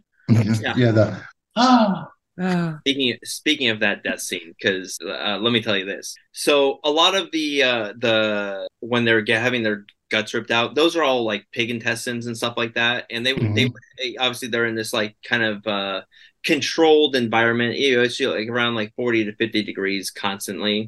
But they would have to store these obviously in refrigeration, and when they would kind of leave set, they would keep it in the refrigerator. But for some reason, they one person decided to unplug that refrigerator, and they came back after a weekend and those things had rotted to hell. But they didn't have an opportunity to go get new pig intestines for the final death scene for Rhodes. So they stuffed that rotten pig intestines into the thing, and everyone was about ready to fucking throw up big time. But you know what? Joe Pilato used that, because you can tell in his face, like he's like when he's Joe got him, like he's about ready to fucking hurl. And it's like, but I think it just works for that scene. Like he used that baby. Like, hey man, what about those smaller actors that are like biting on fucking? I know. Well, I think though had to be something separate else. Scenes, right? Separate stuff. Yes. No, I think the pig gut cuts. Right. God, I'm so not hungry right now. Just use the pig guts for when they're pulling it. Yeah. Meanwhile, I keep eating candy. Joe Pilato. Eat away. Don't worry about him. Joe Pilato. He's the creator of Pilates. Steven from Spoils of Horror's favorite. So that's like his guy, right? I want to thank those guys for using our Pearl episode for their. Yeah. That was nice. That was, you know, it was cool of you guys to post that up there. Also, if you want to hear a really good discussion too on this film, you should check out their Day episode, because it's really good. Spoils had a wonderful episode on that. In fact, that's kind of what inspired me to want to do this themed month, because I was like, god damn it, that was such a good episode. I want to watch it again and talk about all these movies. So it's kind of the inspiration. We're getting a little short on time here, fellas. You want to kind of get into our individual... You want to wrangle this, tether up this zombie and wrangle in a minute? Yeah, I'm going to chain you to the wall now, so... Damn it! I'm just a cowboy zombie. Oh, that's good. I like that. Should go on our soundtrack. All right. You guys mind if I go first, since technically it's my week? Go ahead. How you feel about Day of the Dead? How you feeling about it? I have a lot of feelings and thoughts about it. My notes are kind of haphazard, like with this, you know, the stuff I didn't touch on yet. So this might be a little bit kind of jumping around, but I really do love the sort of dire, desperate, emotional tone of this movie, which I think really works with the logistics of what we know about how many zombies there are versus humans and how hopeless their situation really is. I like feeling like things are pretty hopeless now. And so there's almost no glimmer of hope at all. And yet we still have the same old group dynamics from the first one. I feel like this movie is really more spiritually akin to Night of the Living Dead than Dawn of the Dead, actually. I think it's much more serious in tone and kind of is touching on some of the... Mm-hmm. touching more on the same themes about like how people struggle for power within a group. And I feel like there is a little bit of that in Dawn of the Dead, but I don't think it's nearly as pronounced as in the other two films. And so I feel like this one is much more kind of linked in spirit to the first movie. And also the second one had that kind of lighthearted, kind of like almost humorous tone at times. This is not that at all. This is like a return to the somber nature of the first one. And I really like that. I like that better than Dawn of the Dead. I'm sorry to say, in this trilogy, like in these first three movies, Dawn of the Dead is absolutely my least favorite. I just don't think it's nearly as good as the other two. I don't love the slapstick kind of vibe of the second one. I don't think it's like necessarily appropriate to the material, but I don't want to re-review that. You don't want to shove a pie into a zombie's face? Yeah, that's just like... Waka waka. Thanks, Fozzie. That's not really like the things I want to be worried about if there's like a zombie apocalypse. So, but yeah, I think it's really interesting how almost everybody in this movie has like different interests in the situation, like where they think things should go and what they think everybody should do. And so it really is a tremendous tension between, and it's not just two groups of people, like Bill and John have their idea about what they want to do. Sarah has a separate idea. Dr. Logan has an even different idea. Rhodes has his own ideas, and then his little lackeys are just kind of doing whatever he wants, but they, you know, they kind of share a general goal. But I think John and Bill, as I said before, they do carry kind of the most hope. I think any other course of action other than the one that John and Bill are proposing and the one that they eventually take is fruitless and has no point. I think I mentioned this briefly before. I think the pacing is absolutely fantastic. I think everything that did not work for me about Dawn of the Dead is corrected here. I think it strikes the tone that I want to see in a zombie movie. The length of the film is much more manageable. I'm glad. I'm glad that he didn't make like a 3.5 hour long movie. I think this hour and 40 minute runtime is perfect. It tells the story that it needs to tell. And I actually think it really works. It feels like Night of the Living Dead, but on a bigger scale to me. I think that the part of the bleakness in this story to me is that, like, specifically in America, as a society, I feel like many of us sort of operate under the assumption that if there's some kind of crisis, like, our physical safety is going to be protected by our military. And that if there's some kind of like problem in some other fashion that's maybe not like a military threat, but some other kind of problem, like science will figure it out. Like, how quickly do we get that COVID vaccine, you know?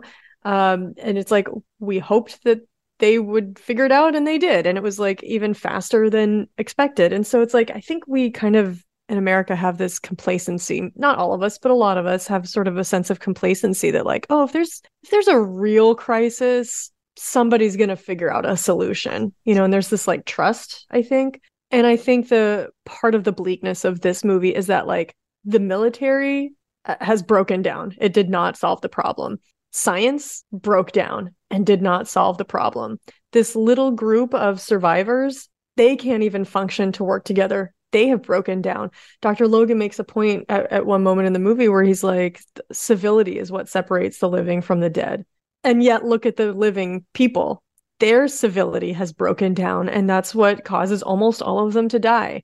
And it's only when those final surviving three, they kind of join forces together and help each other out. That's why they're able to escape and have their happy ending that otherwise would not have happened. And so again, I mentioned this in the Dawn of the Dead episode.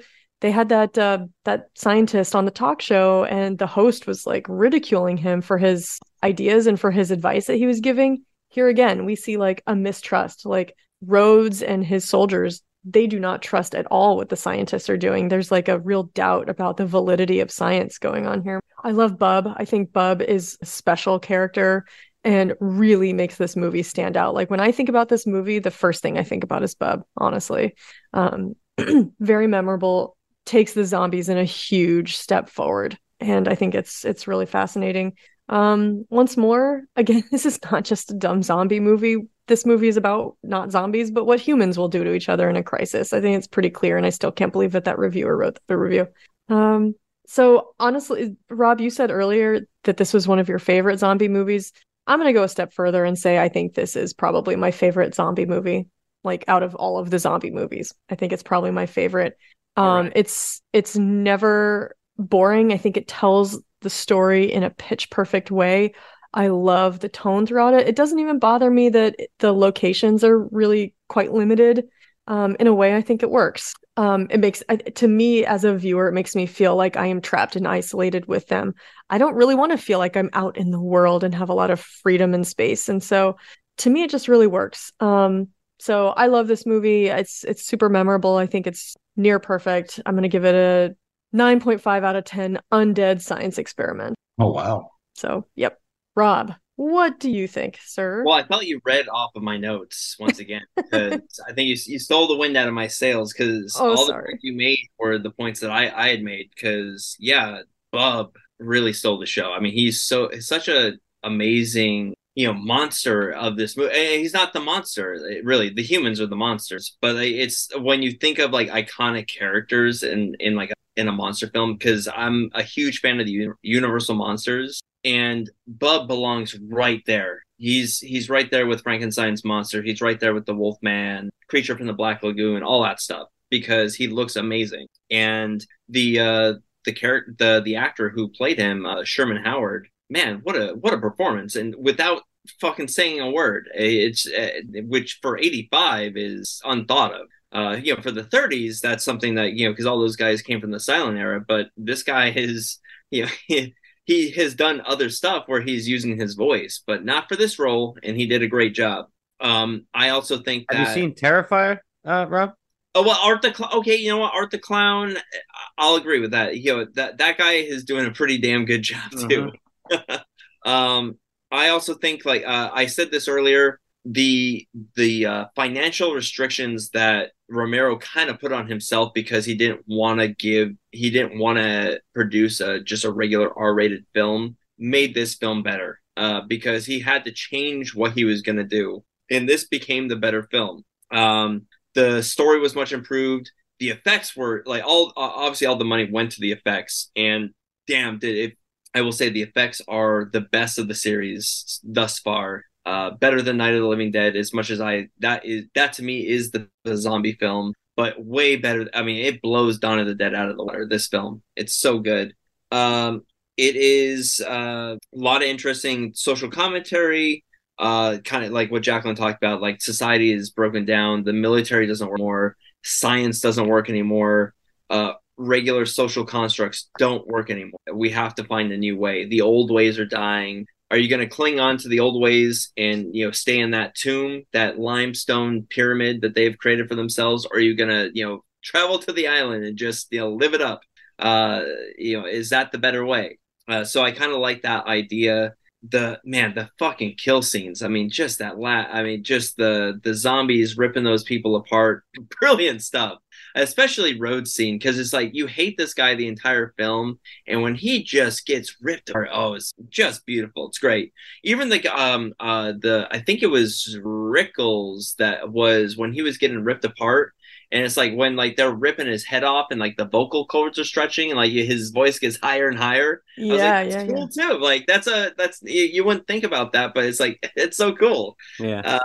I also talked about how I feel like James Cameron watched this film, because Carter Burke did the same, pulled the same shit that Rhodes did in this film, just fucked everybody over at the end, but it ended up in his demise because he didn't have any backup, and he split his group up, and it caused everyone's death at least as far as the military member. But yeah, overall, this film is just great, man.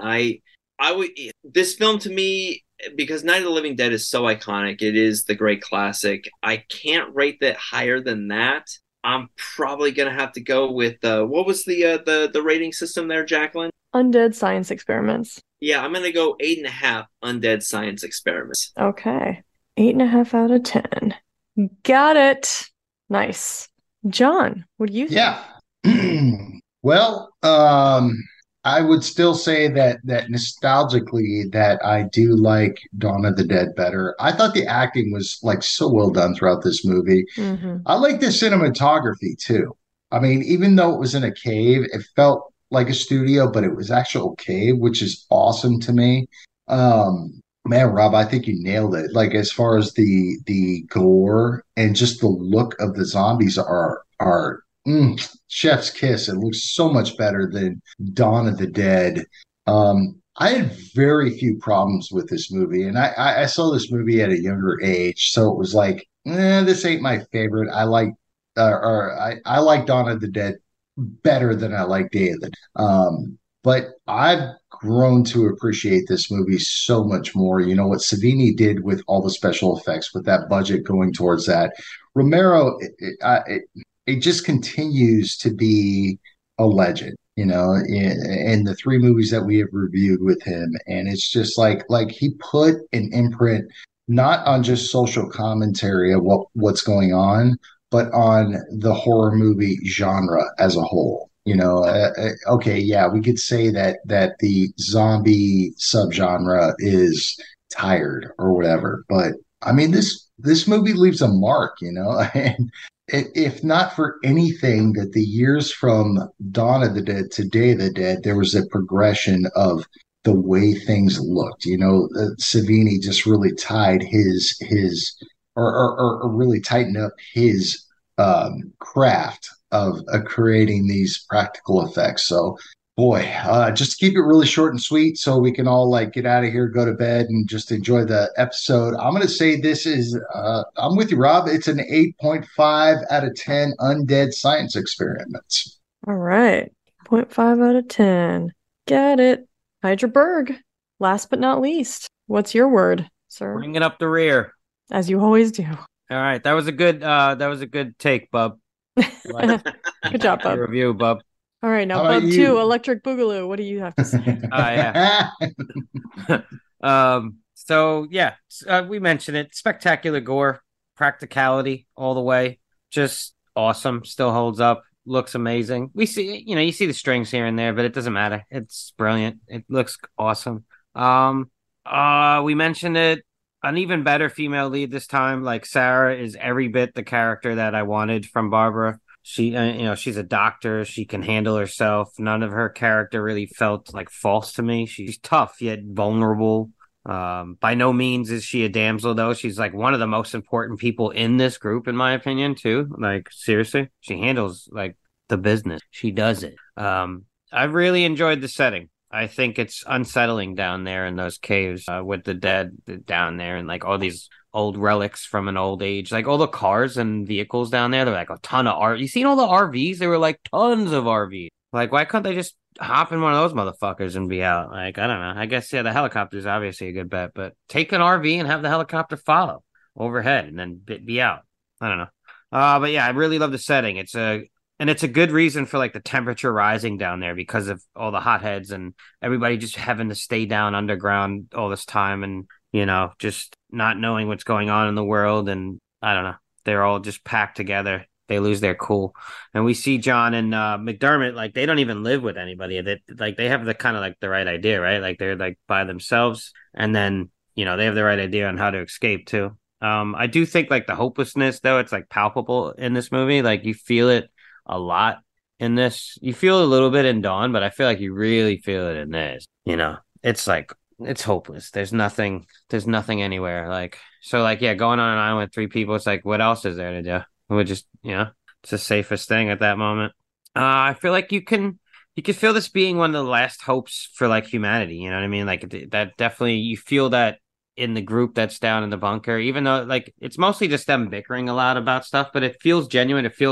It all feels real. Like these people, this is what maybe like the last ditch effort to save humanity might be like, besides like the wacky Frankenstein character. But like, you know what I mean? Like you'd definitely have a lot of this stuff. So I believe it. I like it. I think it's good writing. I think the stakes are really high too in this film. And I think the film presents that very well. I think right from the beginning, it's desolate. They're out there. There's no survivors. Everything's, the stakes are high. Like, this is our last hope. We're running out of this. We're running out of that, and the group's starting to tear apart. So I think it works really well. And like we said, he basically took everything that worked in all the other films and kept bringing that forward and then ushering in better stuff and corrections and stuff. So I dig it. I respect the effort. I do have some cons. The music felt off for me. In this one as a whole, certain scenes, like I said, it hit, and then certain scenes felt a little weird. It just didn't fit. The pacing for me, does drag a little bit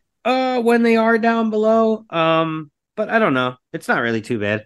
It's still, you know, cool to see. I like the moments of character building downstairs with John's place and with McDermott and her having a drink and kind of like letting loose for a moment because she is very stressed. But I think there's like good dialogue there. There's moments of dialogue that I think are great and keep them in. They just feel a little long, like they're delivered a little, the pacing of the dialogue. There's a couple moments in like there. I get that in Dawn too, you know, and that's kind of what made it feel like it drags a little. I would have loved to see them go up top a little bit, maybe again on a mission to get some supplies or something like that. But yeah, it's a minor thing. I get why they didn't do it. So, and I just wish we got a little bit more with the group dynamic, just a little bit.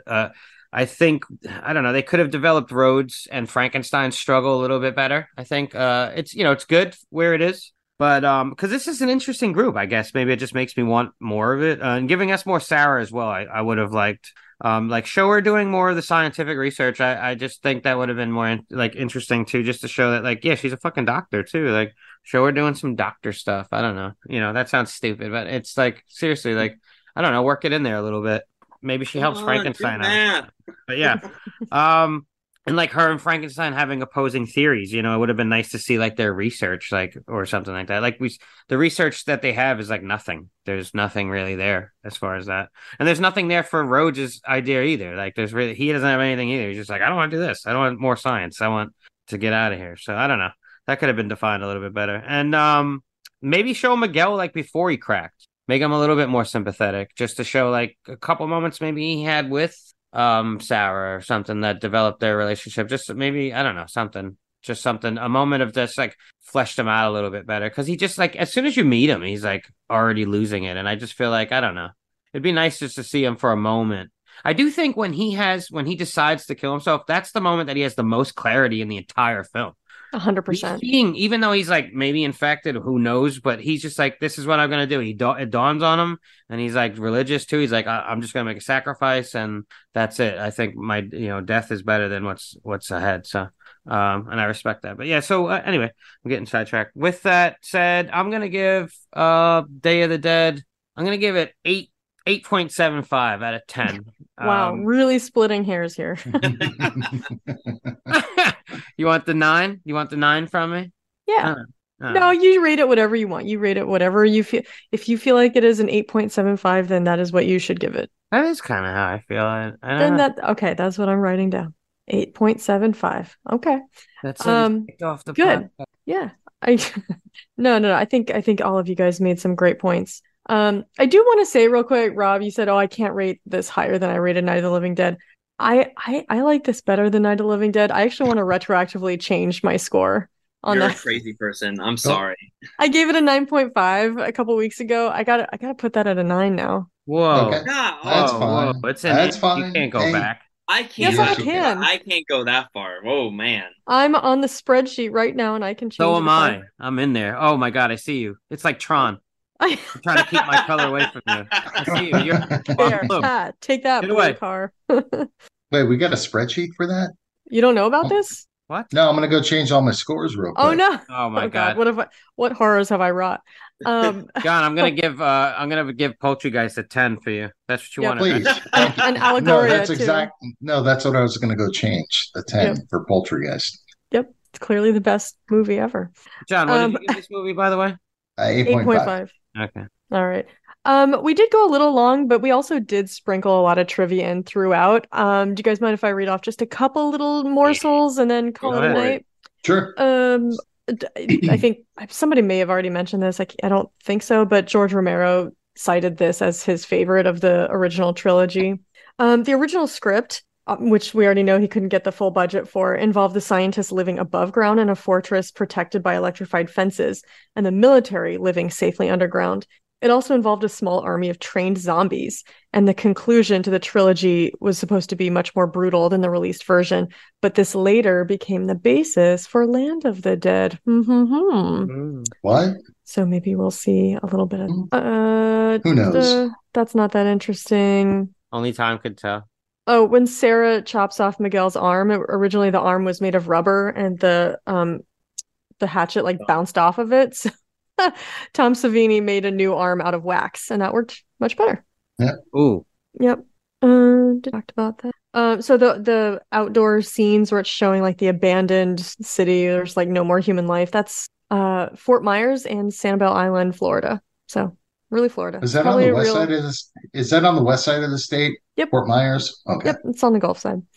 All right. Let's see. Oh, I thought this was interesting. Both acts. So have any of you guys seen the remake of this? No, actually, there was I did look into that too, because there actually was a remake. Was it like 2016 or something? Supposedly a sequel, pretty recent. And they're going to be doing something new with Day of the Dead that is in the works. Wow.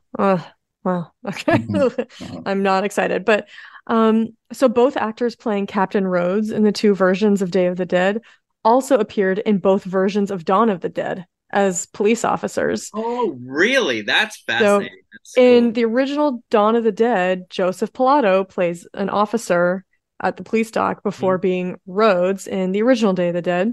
In the remake of Dawn of the Dead, Ving Rhames plays a cop.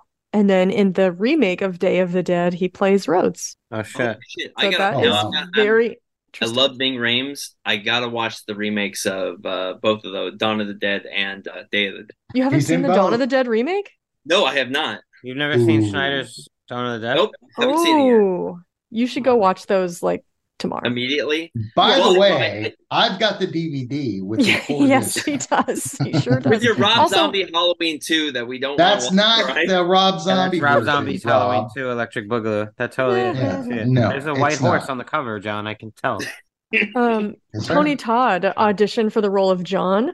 Obviously, he didn't get it, but he would later go on to play the lead role in Night of the Living Dead 1990. Yeah. Yes. Really? Yes. So we have that. Already said that. Love Tony Todd, by the way. Oh, I love him so much. I do too. I saw him at a con once and I asked him a really complicated question and he never really answered it. He was extremely hungover and he's like, I can't think about that right now. So how tall is he? Really tall. Really tall. I've heard he's like 6'3", 6'4", something like that. Yeah. So interestingly, at the beginning of the film, when Sarah's having her dream and it shows the calendar and all the days in October are marked off, so presumably we can think, this is starting around October 31st. Mm-hmm. The last date that she crosses off at the end of the movie is November 4th. And so I don't know if you guys know this, but in Mexico, Dia de los Muertos is really like 3 days, like Day of the Dead Mexico. It's really 3 days. It starts October 31st and continues on November 1st and November 2nd. Mm-hmm. And each one is kind of for like devoted to like different types of people to remember. And so that whole period is sort of collectively known as Day of the Dead or Dia de los Muertos in Mexico. And so that's the time period we have here. And it's called Day of the Dead. So that is definitely on purpose because you don't put that in your film for no fucking reason. Right. I don't think so. If one looks closely as Rhodes is torn in half, they'll see that a large section of his innards is actually a blood-covered rubber chicken. Which I thought was hilarious. They just flipped that in there. Yep. So that's about it. Those are all the main interesting points that we didn't already cover. I have one other thing. This is also the we talked about Tom Savini a lot, but this also brought on two other famous special effects guys in Greg Nicotero and Howard Berger. On obviously The Walking Dead. Yeah, Nicotero was in this one. He played an extra in here. He's in it. His name Gregory. Yeah. Yeah. He's young. So Nicotero and Berger are, of course, the N and the B in K.N.B. Effects, special effects, or whatever that company is called. But where I work in Los Angeles, their studio is in Chatsworth, where I work. Oh, cool. Which is a part of the San Fernando Valley. So we occasionally see Greg Nicotero every once in a while. That's so awesome. It's pretty cool. Yeah. Well, that's cool. Well, I think we should end it on that note, fellas. This was every bit the conversation I had hoped it would be. So thank you for that really, really fantastic discussion. Next week, of course, we'll be moving on to 2004's Land of the Dead, which I believe is streaming on Tubi, I think. I know it's on Peacock, but not everybody has Peacock. What? I said Tubi or not Tubi. That is the question. I'll pull that up for you right now because I have an app that helps. Our guy in the Peacock, chair, Rob. But I can't remember if it's on Tubi as well. I feel like I saw it. This is a great podcast. Land of the Dead is on Peacock Premium or AMC Plus, or you can rent it on Amazon. Amazon. Oh, darn, no Tubi. Bummer. Well, there it is then. Well, okay. But yeah, we'll be back for Land of the Dead next week. So this will be the fourth movie in the Dead cycle. In the meantime, if you want to email us and share any thoughts with us at all, you can catch us at acutabovehorrorreview@gmail.com. You can also follow us on X at cutabovehorror. You can follow us on Instagram at acutabove1word.horror_review. And I'm going to pass it over to our guest, Rob. You have two podcasts. Where can you find those? Well, I have two podcasts. I can help you plug one of them if you want. I know. Well, I have two podcasts because I'm a crazy person. But my first podcast, Circle of Jerks, you can find us on YouTube, Circle of Jerks Podcast. On Twitter, we're at Podcast COJ or X now. And Instagram is Circle of Jerks Podcast. We just released a new episode today, our Dunkirk versus Dunkirk, the original versus remake episode on that, with our guest Santa Claus, who's a Vietnam vet. It was a great episode, so go ahead and check that out. You can also reach me on the Cinemigos, which I stole Heidelberg away from you guys to do that. The Twitter for that is at Tres Cinemigos, TresCinemigos.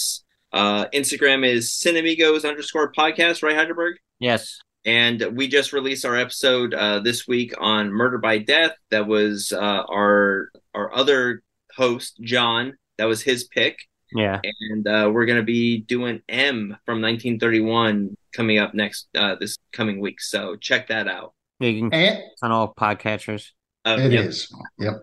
Yeah, speaking of which, make sure you give Cinemigos that 5-star rating, the review that you can give on iTunes.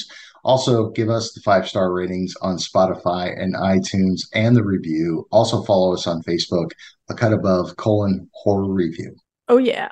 So, yep, hit us up any of those places if you want to chat or share your thoughts. We'd love to hear it. In the meantime, fellas, I'll catch two of you back here next week for Land of the Dead. And keep it creepy.